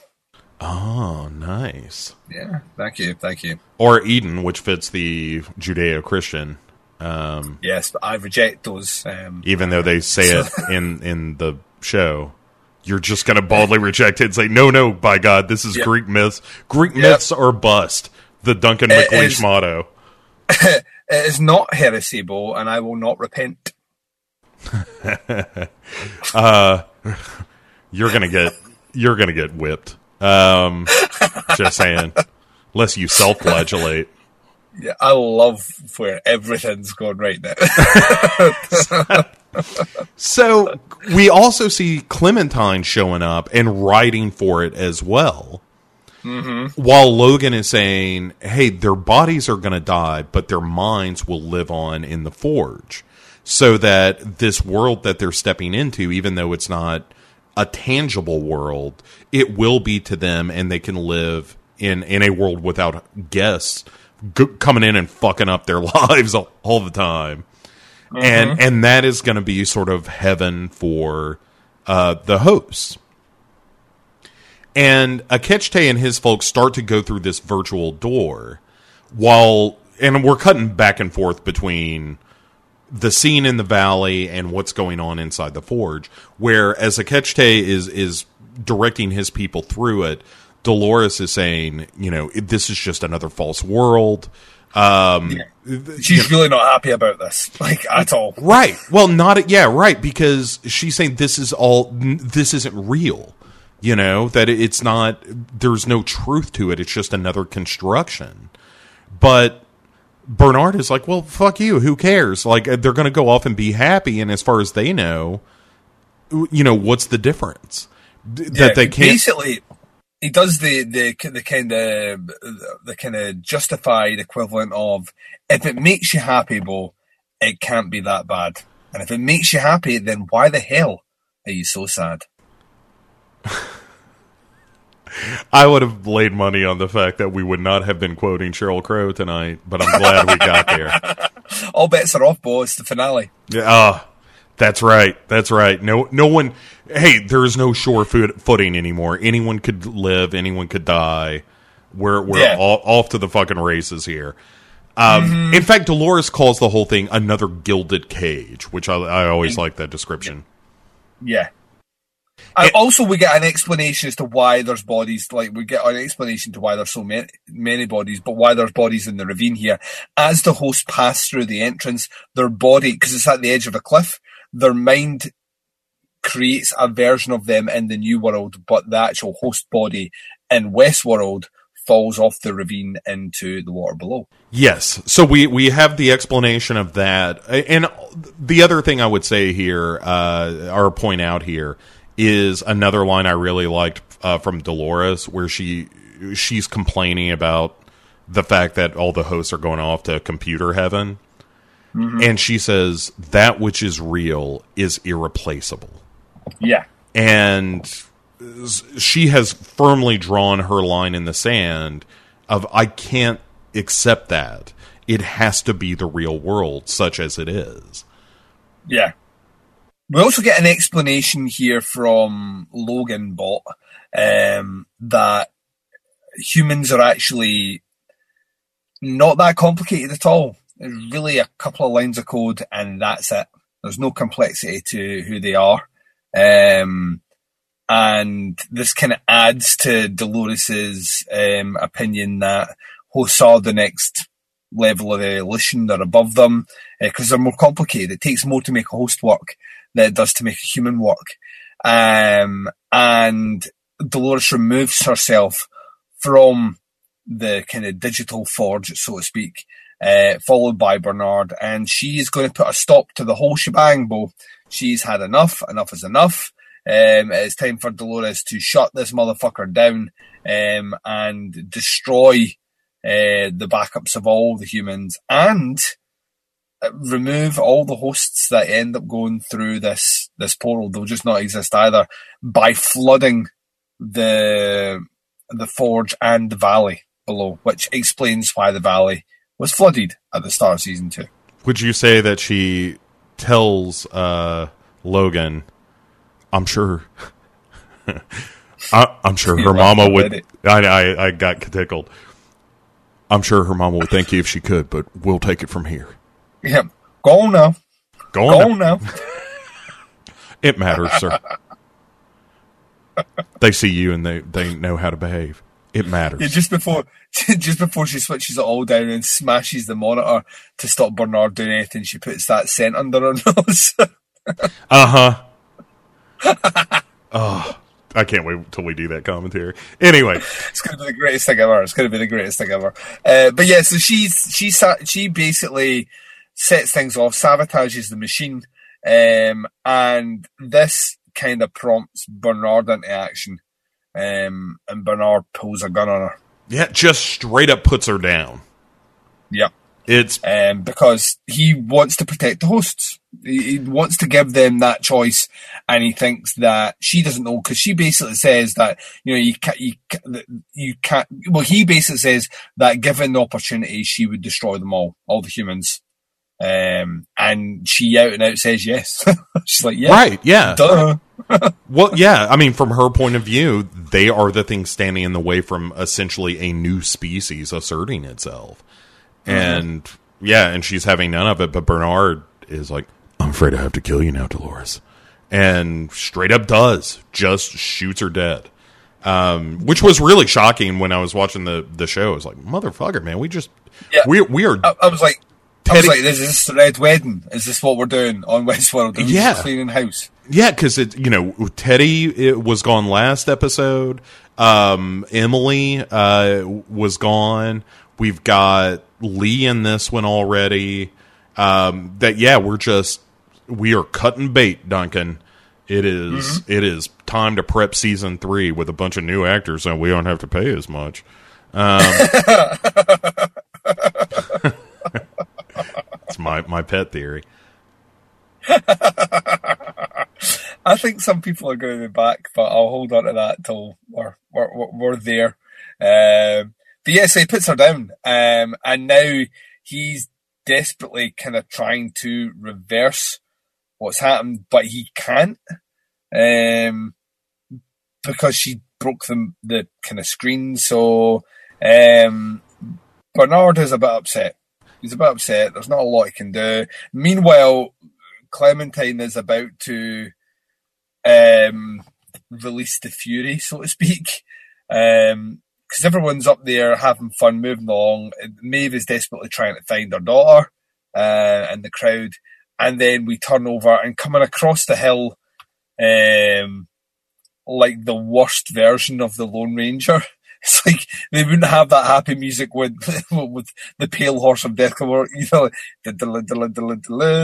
you know what I mean? Uh-huh. Um, uh, she comes over the hill, and then I love this scene. Like we just see at the far back, kind of reminds me of you see it, and once again, right from horror movies when like people just start to change, whether it's like vampires or zombies or whatever, and then it just the infection just starts. Maybe even the crazies or something like that, where the, the impact just starts to go through them all, and everyone just starts ripping each other apart and now it's a race to get to the the afterlife, so to speak, um, before they're destroyed. Indeed, Duncan. Um, so as as Clementine is riding into uh, the valley here, you know, Maeve is frantically searching for her daughter, and Armistice, fucking Armistice, Always armistice. Ah. Armistice for life, shit, takes aim at Clementine and just shoots her down. And there there's a second where it's like, are, okay, are we cool then? And it turns out, no, we are not cool because uh, there are more, it, like the virus is still affecting the hosts. And yeah, because when the hosts make eye, uh, my understanding was that it's transferred in the way that they make that contact through eyes, so it's just bouncing amongst all the hosts now and still working its way up. Right. So it's just this chain of violence breaking out. And Hector sends Maeve away. He he just says like you've got to go find your daughter. We're going to buy you as much time as we can. And outside the old forge, uh, meanwhile, William wakes up with his stump. Old Stumpy, we call him. It's not, he's, he's had he's had worse weeks, um, but Yeah. you know what I mean. where'd my goddamn hand? Well, I, and so he he pulls out his big ass knife and staggers inside. And where inside the forge, Bernard is, uh, you know, is, is in the process of putting Dolores down, and uh, Maeve, uh, meanwhile, finally finds her daughter, and she tells new new Maeve to keep her safe and essentially sends them off into this new Eden while Maeve stands among this riot. Mm-hmm. Because Maeve has, you know, Neo power, so she goes, whoa. And then everyone freezes. yeah, she freezes time in order for them to get through, um, and manage to hold hold it just long enough for them to get through, and then, yeah, Maeve dies, Bo. I know. Oh man, it hurts my heart. But yeah, she she as she is holding off the crazy virus so that her daughter can escape. Um, the guards, Delos guards, show up and shoot her. Yeah, And as soon as she goes down, the hosts start, res- you know, resuming all the violence. And Akecheta, who Bless has, who has, who has been basically getting his people through and staying behind, uh, gets shot as well uh, as he's turning and making his way to the door, but he manages to get through. And th- yeah, this made me happy. yeah, after seeing Maeve die, it's like, well, nothing. I will never find joy again. And then, what kind of fucked up snuff fucking episode is this Westworld? right, uh, like again, we we have now seen, um, you know, the uh, like all our heroes, like all Hector and his gang are getting shot up. Um, Maeve is dying. Clementine is dead. Um, Armistice, God bless Armistice, um, isn't going to make it. And Asian armistice is gone. uh, Yeah, Han Hanrikyo, Han Hanrikyo. Uh, I can never pr- pronounce that name right. I could I could write it, Duncan, and that's what's important. And uh, you know, and meanwhile, Bernard is is desperately trying to save this because uh, Dolores had initiated this data purge that would destroy all of this, and he he cancels the data purge in time, and then removes the encryption key, and the system is now locked. They are safe, and but yeah, to to the point we were getting to, Akecheta when he gets through the door finds uh, what's her name, Kiksuya the, Yeah. the the love of his life, the one that he he ventured all the way into uh, the cradle to find, and found her there motionless and empty, and now she waits for him on the other side, and it it re- it is a really nice uh, sort of coda to that story. Which, Yeah, it's, it's, and it's weirdly juxtaposed against the fucking onslaught of violence, despair, and sadness that's happening on the other side of this doorway, um, which just continues to happen. And Bernard at this point is now trying to get the fuck out of Dodge. He's in the elevator, moving back up to the, the surface, uh, hopefully going to escape. Um, and meanwhile, like like we said, Maeve is now down and and gone. Yeah. So we we really have only now in terms of hosts who are still alive and kicking. It, it's kind of Bernard is really the la- the last of uh, the last, and so Delos Security is now killing the hosts who have survived the Clementine virus, just walking through and just shooting everyone. And meanwhile, Bernard in in the forge finds Elsie there, and he says, uh, "You know, hey, we can save some of the hosts." And Elsie is like, "We can't do that. The valley's flooding after the failsafe was triggered, and we got to get out of here ourselves." Yeah. And she says, "You know, we got to figure out what to do with you, Bernard." And she has him sit and stay in uh, inside the forge. She gives him the instructions and whatnot, where he kind of freezes up. And Elsie goes to Char- th- this is in the Mesa, actually. They go back. Oh, that's right. They they're in the mesa. I apologize. Um, but uh, sh- so inside the mesa, she's gonna Elsie goes to Charlotte Hale to let her know, like, hey, we got Bernard. What do you want to do with him? Mm-hmm. But Hale says that she wishes Elsie had uh, more moral flexibility. Yeah, she basically says to her, you know, th- that if she is prepared to stay on, keep her mouth fucking shut. Um, they have a whole hell of a lot of dead human bodies um, and dead host bodies that the the, the chance for experimentation um, and furtherment of the technologies that they're developing within Delos is limit limitless.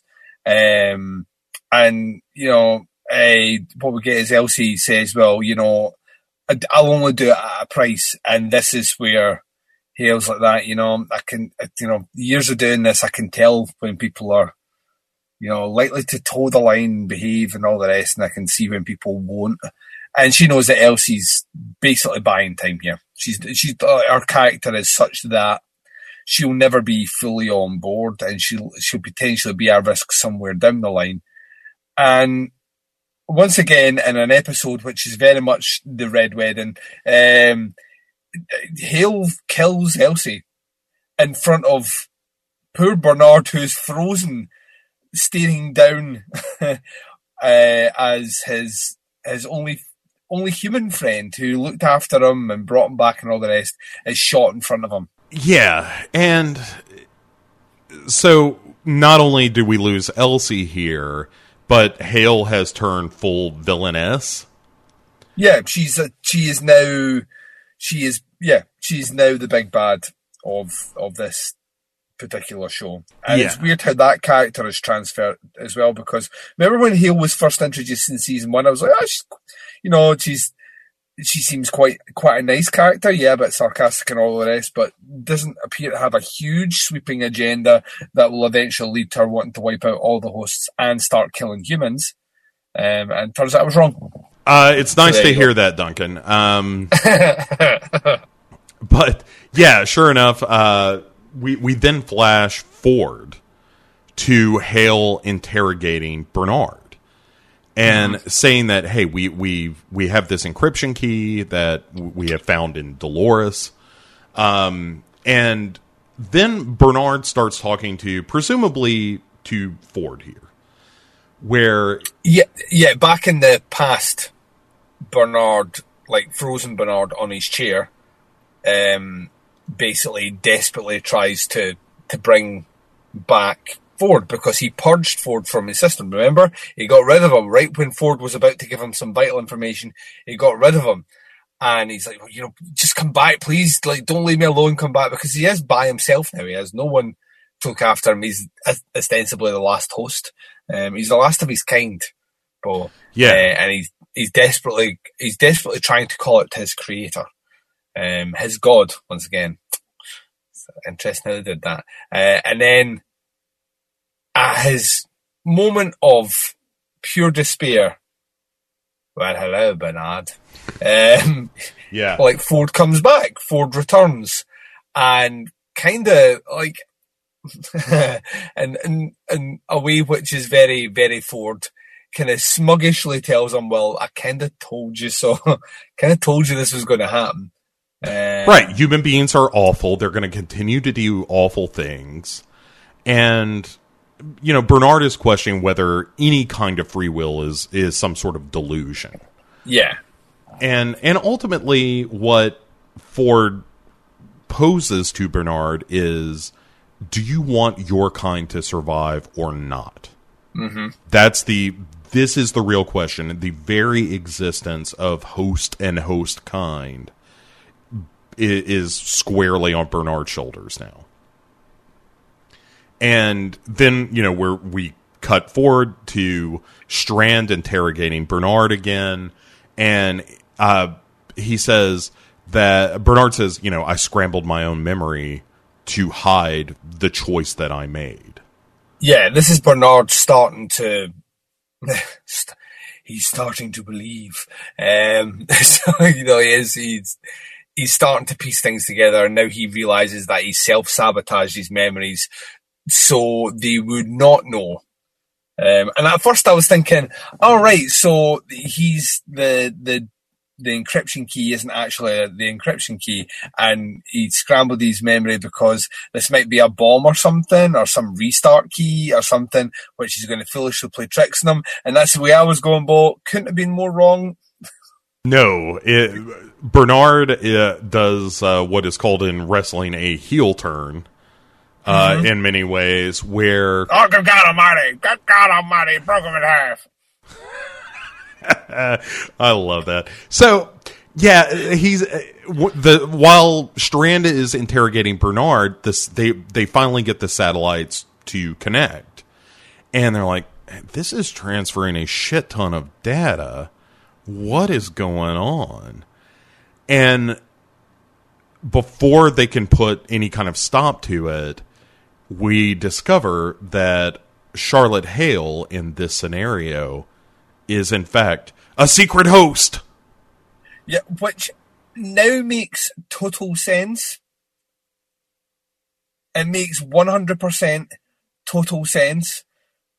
Like, see, as soon as that reveal was given, I was like, yeah, of course, that makes sense.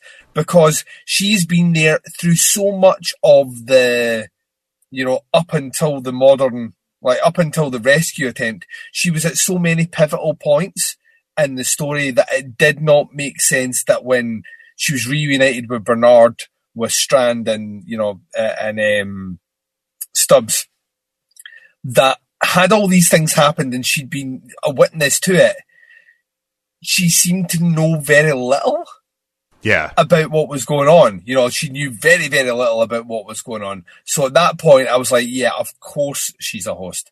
The one thing I could not have guessed, though, um, is what kind of host she actually is. Yes, it turns out that they have created a Charlotte Hale host body, but within that host body is the consciousness of Dolores. Yeah.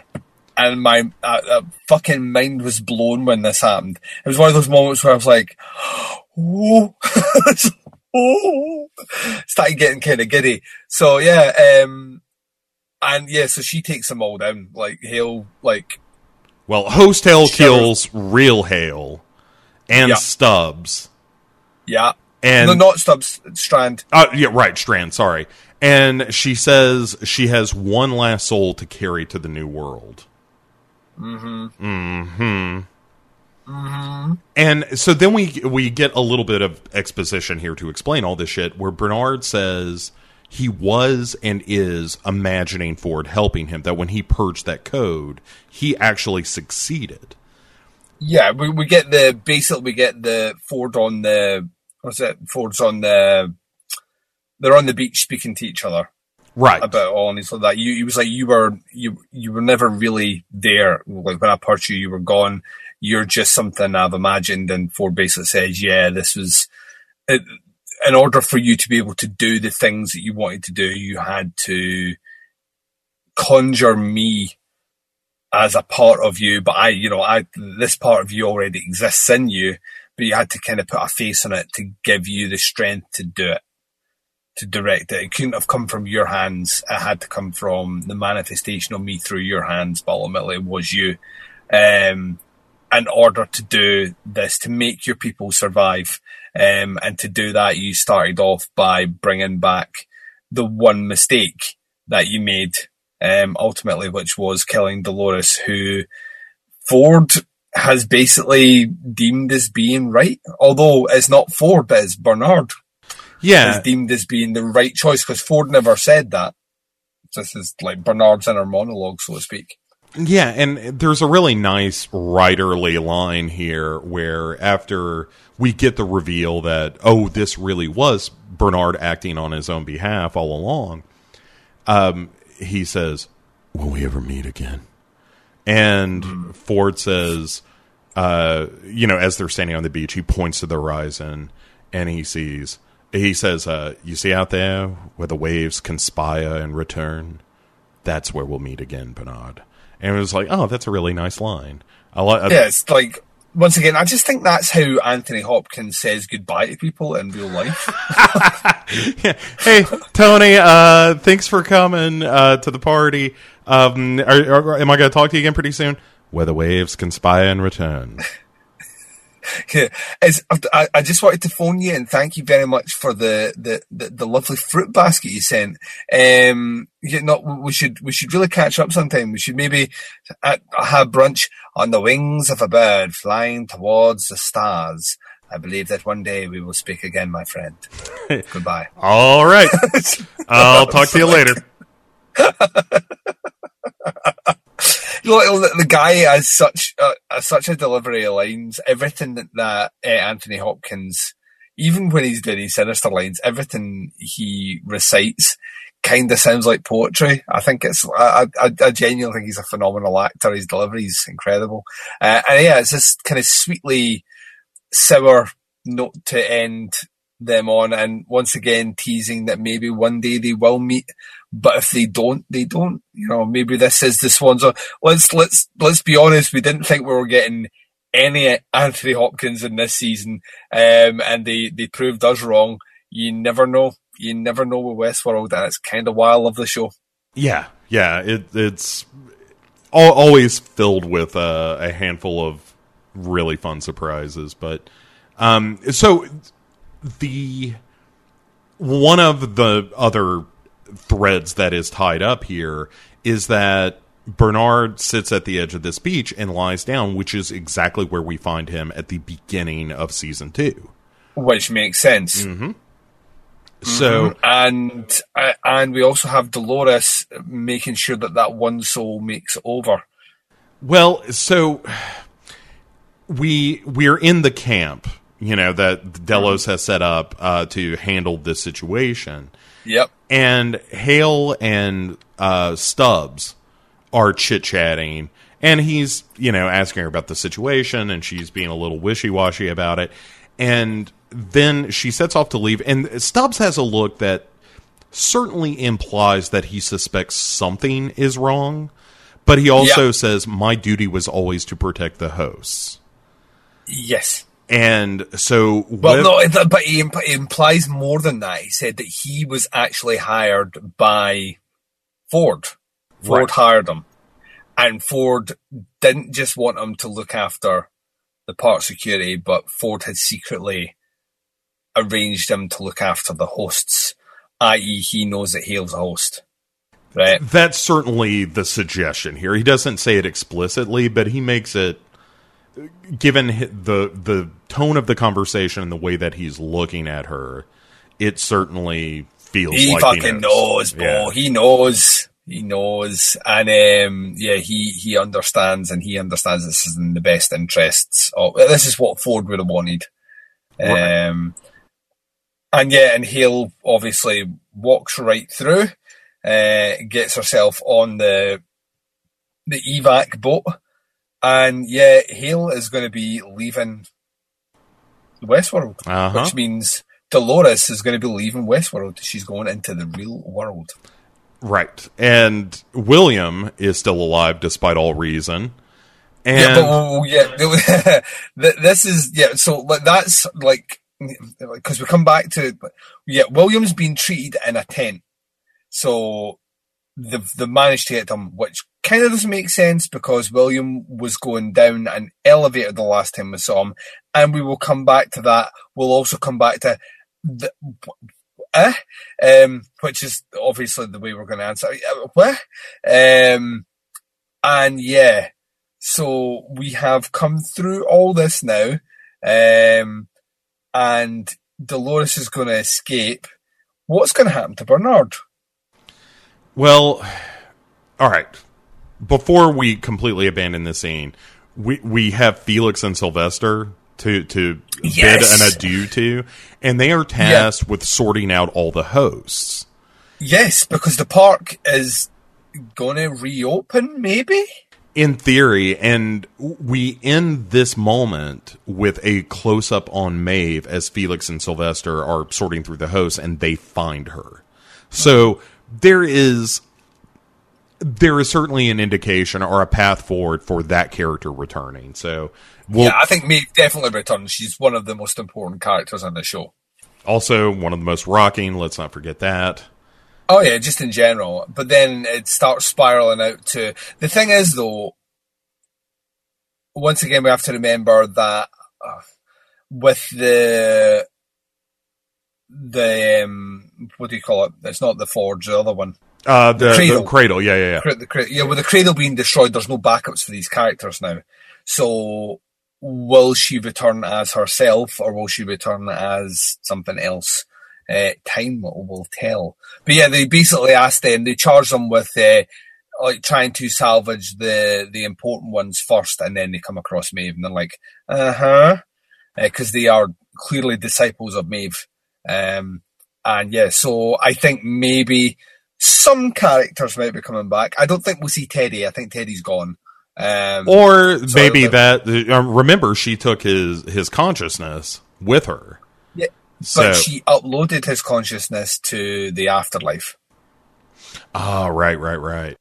Yeah, Teddy ain't coming back. Teddy's gone. So Ah. that was the, you know, I have one more person to cross over. That was Teddy. So Teddy crossed over and we got this beautiful scene of him in the fields, kind of looking around and kind of realizing that he got what he wanted. Um, ultimately, he got the piece that he wanted, just not with Dolores. Um, so yeah, so Teddy ain't coming back in the next season. Um, however, some of our other characters might be. So Maeve might come back. Anyone that basically didn't cross over has a potential to come back. So Maeve, Hector, Armistice, you know, these characters may come back.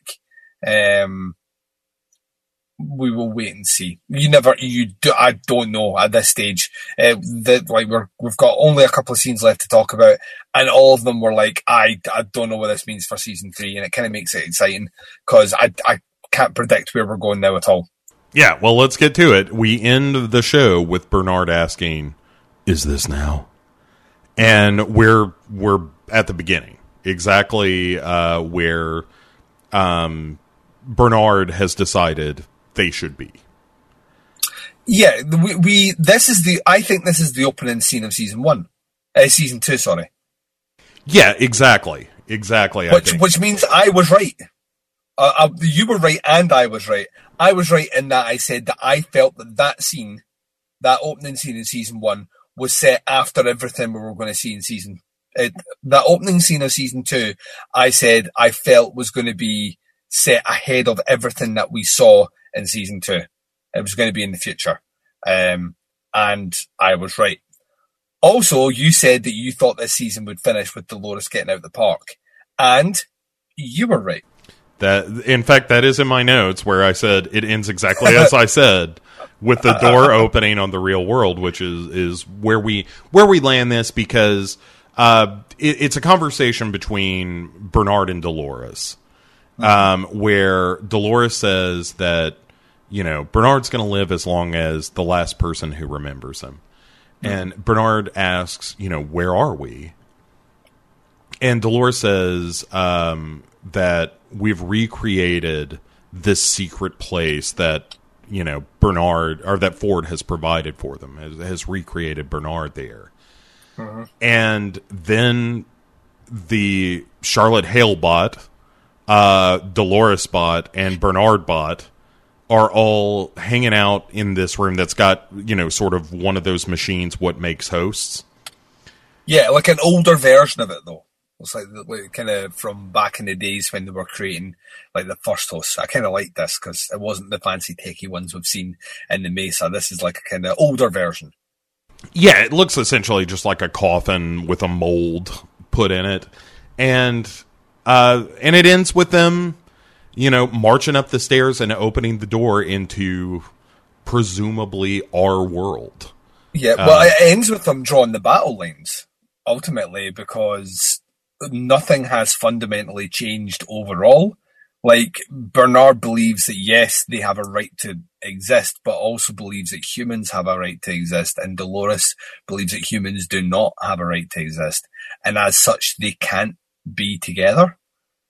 Um, so the partner of the ways is that Dolores leaves with Hale, uh, and the ability to presumably create more hosts, like her own species, and Bernard is also outside um, with the ability to create his own potential army, and we have two schools of two hosts uh, with two schools of thoughts about the future of the human civilization. Uh, one believes that we should be eradicated, and the other one believes that we should be saved. And that's the interesting perspective for season three, I think. Um, but also, the park still exists. The Delos are going to continue to basically do Operation Cleanup, um, and that could potentially continue on. Their experiments aren't going to stop. They can, you know, just resurrect the park, have more people come there, start scanning brains again, and continue business as usual, so to speak. Although we could say that Hale, the Hale bot, is now uh, you know, a secret operative. Uh, Right. w- within within Delos, so we'll be interesting to see what happens there. What we see is like the, the last scene we see is Bernard opening the gates and getting ready to walk out. We see his face light up in a particular way, like a kind of almost kind of quizzical wonder as he walks through. We don't get to see outside that door, right? So we don't know how much time has passed. Yeah, and that's the thing. All right, so my early prediction for season three, I, I think you're, I think you're absolutely right that we're we're going to be talking a lot about the conflict between, you know, Dolores, who is, I'm sure, going to try to create a bunch of hosts and get them out of the park so that they can start in, infiltrating the world. Um, and Bernard, who believes that yes, the hosts have a right to exist, but should exist alongside humanity. Um, but I think the beginning of season three is going to be sometime later. Like, I don't think we're going to pick up where we left off. I think it's going to be like, oh, a year down the line or even longer after they've cleaned up the park. Now, Hale is overseeing the whole thing, no one being aware that she's a secret robot and Dolores pulling those strings while Bernard is you know one presumes trying to marshal his own forces to some degree to stop her from you know killing everyone. Yeah, I, I think I think there's a, a high probability of a pivot to, towards future world. Oh, okay, sure. Yeah. I think I think there's scope for it. I think it's something that they've not even begun to really kind of explore, considering the canon of the the, the movies. Um, yeah, I think we're going to jump. I think we'll jump forward several years. Um, uh, but once again, use the the time jumping around to fill in the blanks. I, I don't see there there any need to have this set right after season two. Uh, I think we can go anywhere we want at any time we want. Um, now, while this is happening, we do get a post-credit sequence. A very tantalizing post-credit sequence. Did you watch this, Bo? No shit, I didn't know there was one. I got to be honest with you. You t- no, I, I haven't seen it. You're fucking joking. No, I'm not. I didn't know there was such a thing. Oh, are you ready to have your mind blown? Yeah, and I'm I'm looking it up now, but go on, blow my mind. So we cut to the what is presumably the scene that's missing from the show, which was we saw the man in black go into an elevator and go down. Right, I, yeah. we saw him, it was on a stretcher, right? Right. So we see him go down an elevator. Once again, no concept of time. Um, and he comes out the elevator and he walks along and he is ushered into, well, when he comes out of there, he meets, um, his daughter who ushers him into the same room that Papa Delos was in and sits down and starts asking him a lot of questions and telling him that she has to ask these questions for fidelity. Ah, okay. I'm I'm looking at it right now. Uh, so would that imply that the Emily in the Park was in fact a host? I don't fucking know, Bo. This is like my brain exploded when I saw this. I was like, what the fuck does this mean? What does it mean? Right, the first thing I would say is there's no concept of time here. Right? Right. There's Well, no- Yeah, and she's saying, I mean, because, all right, all right, well, so let, let, let's take a couple of scenarios. One, this Mm-hmm. happens before he shoots Emily, which seems unlikely. no, he's me. all he's he's all he's all beaten up. Right, His- like he's missing his hand, the yeah.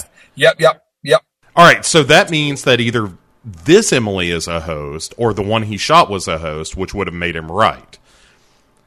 Also, that uh, he says as he's watching this scene that if he is in fact a host, then what what is it his mission was in the first place? You know, See, I think I think this is in the future. I think this is well into the future. I think this is. I think this is after he dies, um, and he is brought back to because they always have to pick a point to bring you back. Um, and I think the point they bring him back is the point that he goes down the elevator. And so potentially then the William that we see at the end of the show pre credits is this host. No, I think he's no, no, no, no. I think the William that we see at the end of this episode is like William still alive, William the human. I think he dies sometime after that and he keeps coming back and the way they try to test for fidelity for him is they bring him back to the point that he goes down that elevator. I gotcha. I gotcha. Oh my goodness. All right. Yeah. All right. Yeah, like that was the bit where I was like, uh, like, And- like brain, I did, my head did the scanners thing, but it just fucking exploded.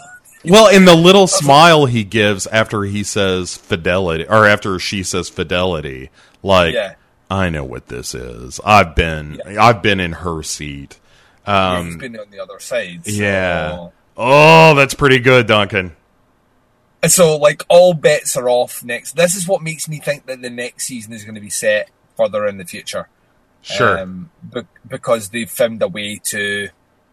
It looks like they've found a way to make the human uh, host hybrid thing for him, um, which I've not been able to do with anyone else except Bernard. So it looks like that that might have worked. Either that, or he's trapped in his own personal hell. Uh, one of the two, which is equally plausible. Yeah. Um, but yeah, and the alternative is what you said. So the alternative is that his daughter was a was a host, or they'd managed to replicate his daughter as a host. Um, and yeah, when he went down the elevator, uh, there was some sort of switcheroo at that point, and as a result, the William that we see getting removed from the part that was getting medical medical attention could be a host. I think that's a bit too clean, which makes me think it's set in the future. Just knowing what Westworld is like with the narrative, to me, it makes more sense for it to be set in the future, which makes me once again think potential future world. Um, so I don't know. Fucking rad, though. Yeah, absolutely, that's- bitch. That's how you end a fucking show. That's how you end a show. You don't end a show with, but you end a show with this, like, oh, the possibilities of a new, like, a, a war of the machines in the future. Sign me up for that. That sounds amazing. Oh, what's that post credit sequence? Let me just sit down and what the fuck? Yeah, that's that's pretty good. I can't believe that I didn't see that, or I, I hadn't even heard about it. You know. Um, yeah, but that's the only reason that the only reason I knew about it is that the internet exploded. So how I saw it and you didn't see it, but then I watched it much later than you. I only watched this like two days ago. So um, whereas I would imagine you would have watched it probably the usual time that you watch Yeah. it. So Yeah, I Yeah. yeah, I, I watched it over a week ago, and as I pointed out, I I just don't look at social media anymore, so I, I completely Mm-hmm. missed it. Um, that's awesome though. Uh, yeah, man, that is it. That is season two of Westworld. Um, so what did you think? I overall, I thought it was great. I, I thought uh, th- there are definitely moments in this season that are marked by just some of the best television I've ever seen. I think all the stuff that ha- happened in Shogun World was just the raddest shit ever. Um, Yeah, I think it's possibly the high like between. I think the bits that weren't in Westworld, um, like focusing around the characters that we usually expect to see, I think were the highlights of the show. I think um, Shogun World. I think the Akecheta story as well. yeah, I yeah, thought yeah, yeah. was that that standalone episode was fucking phenomenal. Um, I think there are more moments of like pure badassery in Westworld season two that I than I maybe seen in any other TV show. Um, I'm just like like just like one shot scenes like when we saw fucking Ar- um, Armistice come round with that fucking flamethrower. You know, just like scenes where you're just like, this is just fucking bitching. You know, or we see this, uh, we see the man in black Uh, desperately trying to survive by cutting the throat of a host above him because he doesn't Yeah. have a gun. Like just like it, to me, it is such a marked improvement over season one, which was a season I loved anyway. This to me is like, right, you, right, you, you went through season one, we laid the ground rules for the season. We're going to, you now know the show that likes to play with time. It likes to play with your perception. It likes to make you think, is it a host? Is it not a host? Well, you, like that, right? Now that we've done all that, welcome to season two, and we're just going to build on top of all of that. Um, I love the fact that we got mythology. I love the fact that Anthony Hopkins come back. That whole story. I love where they took Maeve. I thought Maeve, once again, maybe the best character in season two. Um, although there were so many amazing characters in season two, and I really liked the twist. I, I did not see the the Hale twist come in in a million years, and then it totally made sense, and it didn't felt contrived to me because, like I say, once they make that reveal, I'm like, that's why she has not reacted in any sensible way around Bernard to all the things that she had seen according to this season. Is because she's obviously she's suppressing it. She's not she's not reacting to it, uh, or she wasn't there because uh, Dolores wasn't always with Bernard all the way through it. Yeah, so I agree. It, I totally made sense. Yeah, I, I thought this was a more uh, a more entertaining season, I suppose, than the first season, just because of the thing you said, which is we we have established the premise. Now let's have a good time with it. Yeah, and I think this season maybe lacked some of the philosophical hooks that I enjoyed about season one, but it was just yeah. such a good time and such a fun story to follow that I kind of didn't care that much. I mean, I you know I had my early reservations with the Bernard character, but I I seen it all in scope now I feel like well that's where you had to have that character be because he had to move from I don't know what the fuck is going on I don't know who I am I don't know what's going on because the revelation of what led him to that place is sort of the story of season two. Yeah. So, yeah, I'm I'm jazzed, man. I can't wait for a season three, and I, I guess we'll get it next year. No, I think it's a year after. I, I, genuinely think I don't think we'll see it because next year's all Game of Thrones, man. It's, it's oh, that finale right. Game of Thrones, and HBO has flung a lot of money at it, and that will finish. And then Westworld should return realistically. Um, in 2020 and saying that seems like it's so far away. But yeah, this is the, like HBO have deliberately spent a lot of money pivoting Westworld as the replacement to Game of Thrones.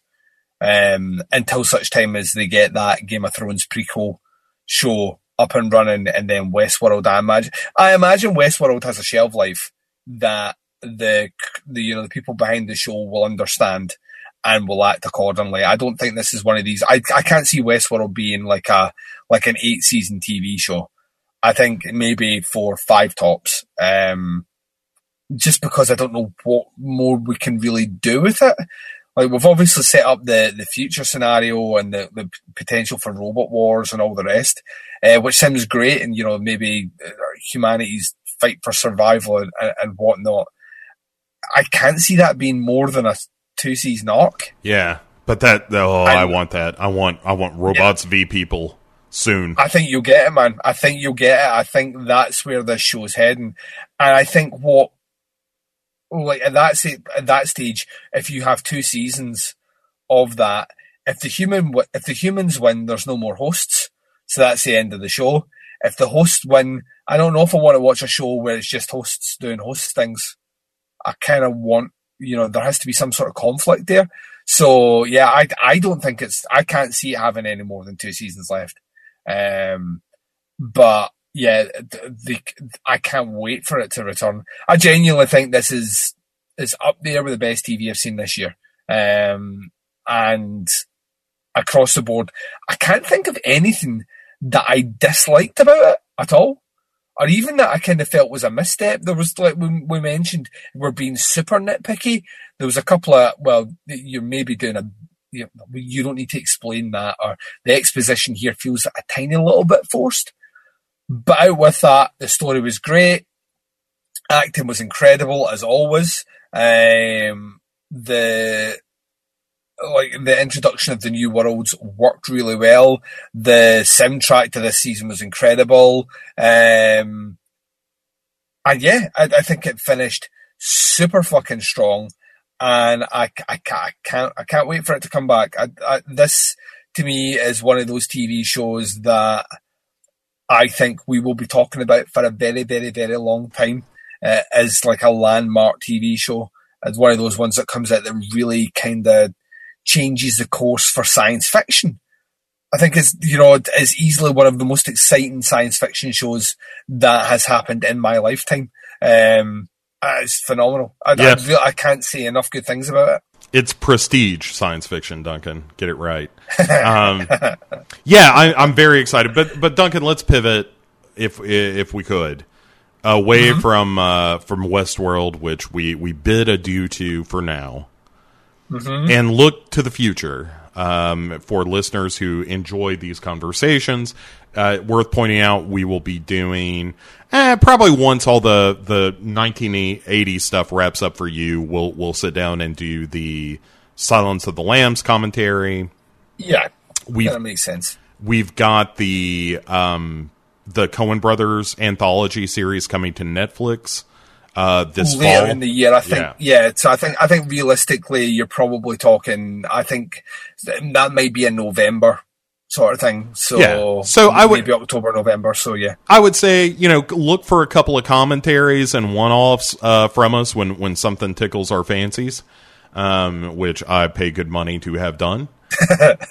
and uh, and and then we'll be back for realsies with uh, with the Coen Brothers thing, which I'm I'm incredibly excited to. and then True. Detective. And True then True Detective, Detective. hopefully very early 2019. Yeah, So, whew. yeah, yeah. Uh, oh, J- uh, what's his face? Uh, Saulnier, the director, is doing at least four of those episodes of that new season of True Detective, which Uh-huh. just makes me fucking insanely happy. So, Yeah, very excited uh, about that. So, in the meantime, Duncan, b- between now and when next we speak, which will be us quoting Silence of the Lambs to each other as it plays, greatest thing ever. where can people find you and uh, and and get more out of you, the the Duncan McLeish they need in their life? Um, yeah, podcast under the stairs uh, will will be continuing its ridiculous output content at the moment. It's alternating two episodes one week, three episodes the other week. Now, which is just, I don't know how I'm doing it. I, I genuinely don't know how I'm doing it. And we're about to kick up. Maybe uh, at this stage, I don't understand. I've, uh, this weekend, I recorded three top 10 episodes. Each episode was about three hours each. Um, two full episodes of the podcast under the stairs. Um, did a park run with my daughter and then ran 10 kilometers all within 48 hours. Um, yeah, I don't know how that, I don't even know how that happened. Time machine maybe. Um, but yeah, so it's, it's got a lot of content coming out. Um, over summer, I do my summer top 10 series. It's epic in scope. We're looking at the entire 1980s. We'll be discussing 10 mini reviews for each episode for each year in the 80s, culminating in a massive roundtable to create the ultimate top 10 list using Duncan's caveat rule of uh, making sure that every year is represented by at least two films, aka the Noah's Ark rules. You can check that out on Podcast Under the Stairs, facebook.com forward slash groups forward slash tputscast or tputscast.com. Well done, sir. Uh, as for me, you can find uh, more of the stuff I do, including Devour the Podcast and uh, the Shodcast, uh, which is all about video games, and um, Pick Six Movies, which uh, is a new show where uh, me and an old buddy of mine just sit around and talk about movies from when we were um, younger folk. And uh, the first season of that is complete now, which looks at the films of uh, Burt Reynolds, aka Turd Ferguson, and and season two is right around the corner, and uh, season two will be entitled "Live from New York," and will uh, we will be discussing six Saturday Night Live uh, inspired films, and Oh, interesting. and and very few of them good. yes. Uh, but uh, Sometimes, sometimes, Bo, sometimes a skit that lasts three minutes should not be a feature length movie. I'll, I'll tell you what the the best part of that recording because uh, about half of that season's already in the can now, and there was a legitimate surprise where a movie that we thought was going to be real garbage turned out to be something we both really enjoyed. So it's not all hate and derision on that show. Sometimes it, it becomes uh, a discussion of like, here's why this movie works and the other ones don't, sort of thing. So, um, but yeah, more of that, and and not just me, folks. Uh, I, I ain't the only one putting shows out on the legionpodcast.com. If you head over there, you can listen to some new shows like Kill the Cast, which has been running for a while. Uh, Jerry over there doing good work. Uh, also, Great show. Love Kill the Cast. Kill the Cast is a great show. Um, you can get sexy with Legion After Dark, which just dropped its fourth episode, I want to say, Yep. which is um, all about uh, sort of the kinky side of life. And I, man, that's a show you can listen to with your hand down your pants. I'll tell you that much. um, so uh, yeah, and uh, you know, obviously, Helming Power Hour is uh, a juggernaut as always, and Who Will Survive is a show that's really been focusing lately on a lot of review, uh, not reviews, but interviews with horror filmmakers. So just all kinds of stuff. Uh, if, if you're listening to this and, and haven't been over to LegionPodcast.com, I, I would encourage you to do so. Um, and Duncan, I think that's gonna do it. I think that is the end of of our journey through Westworld for now. And I think the only thing left to do is uh, to say goodnight. So say goodnight, Duncan. Good night, Duncan. Good night, everybody.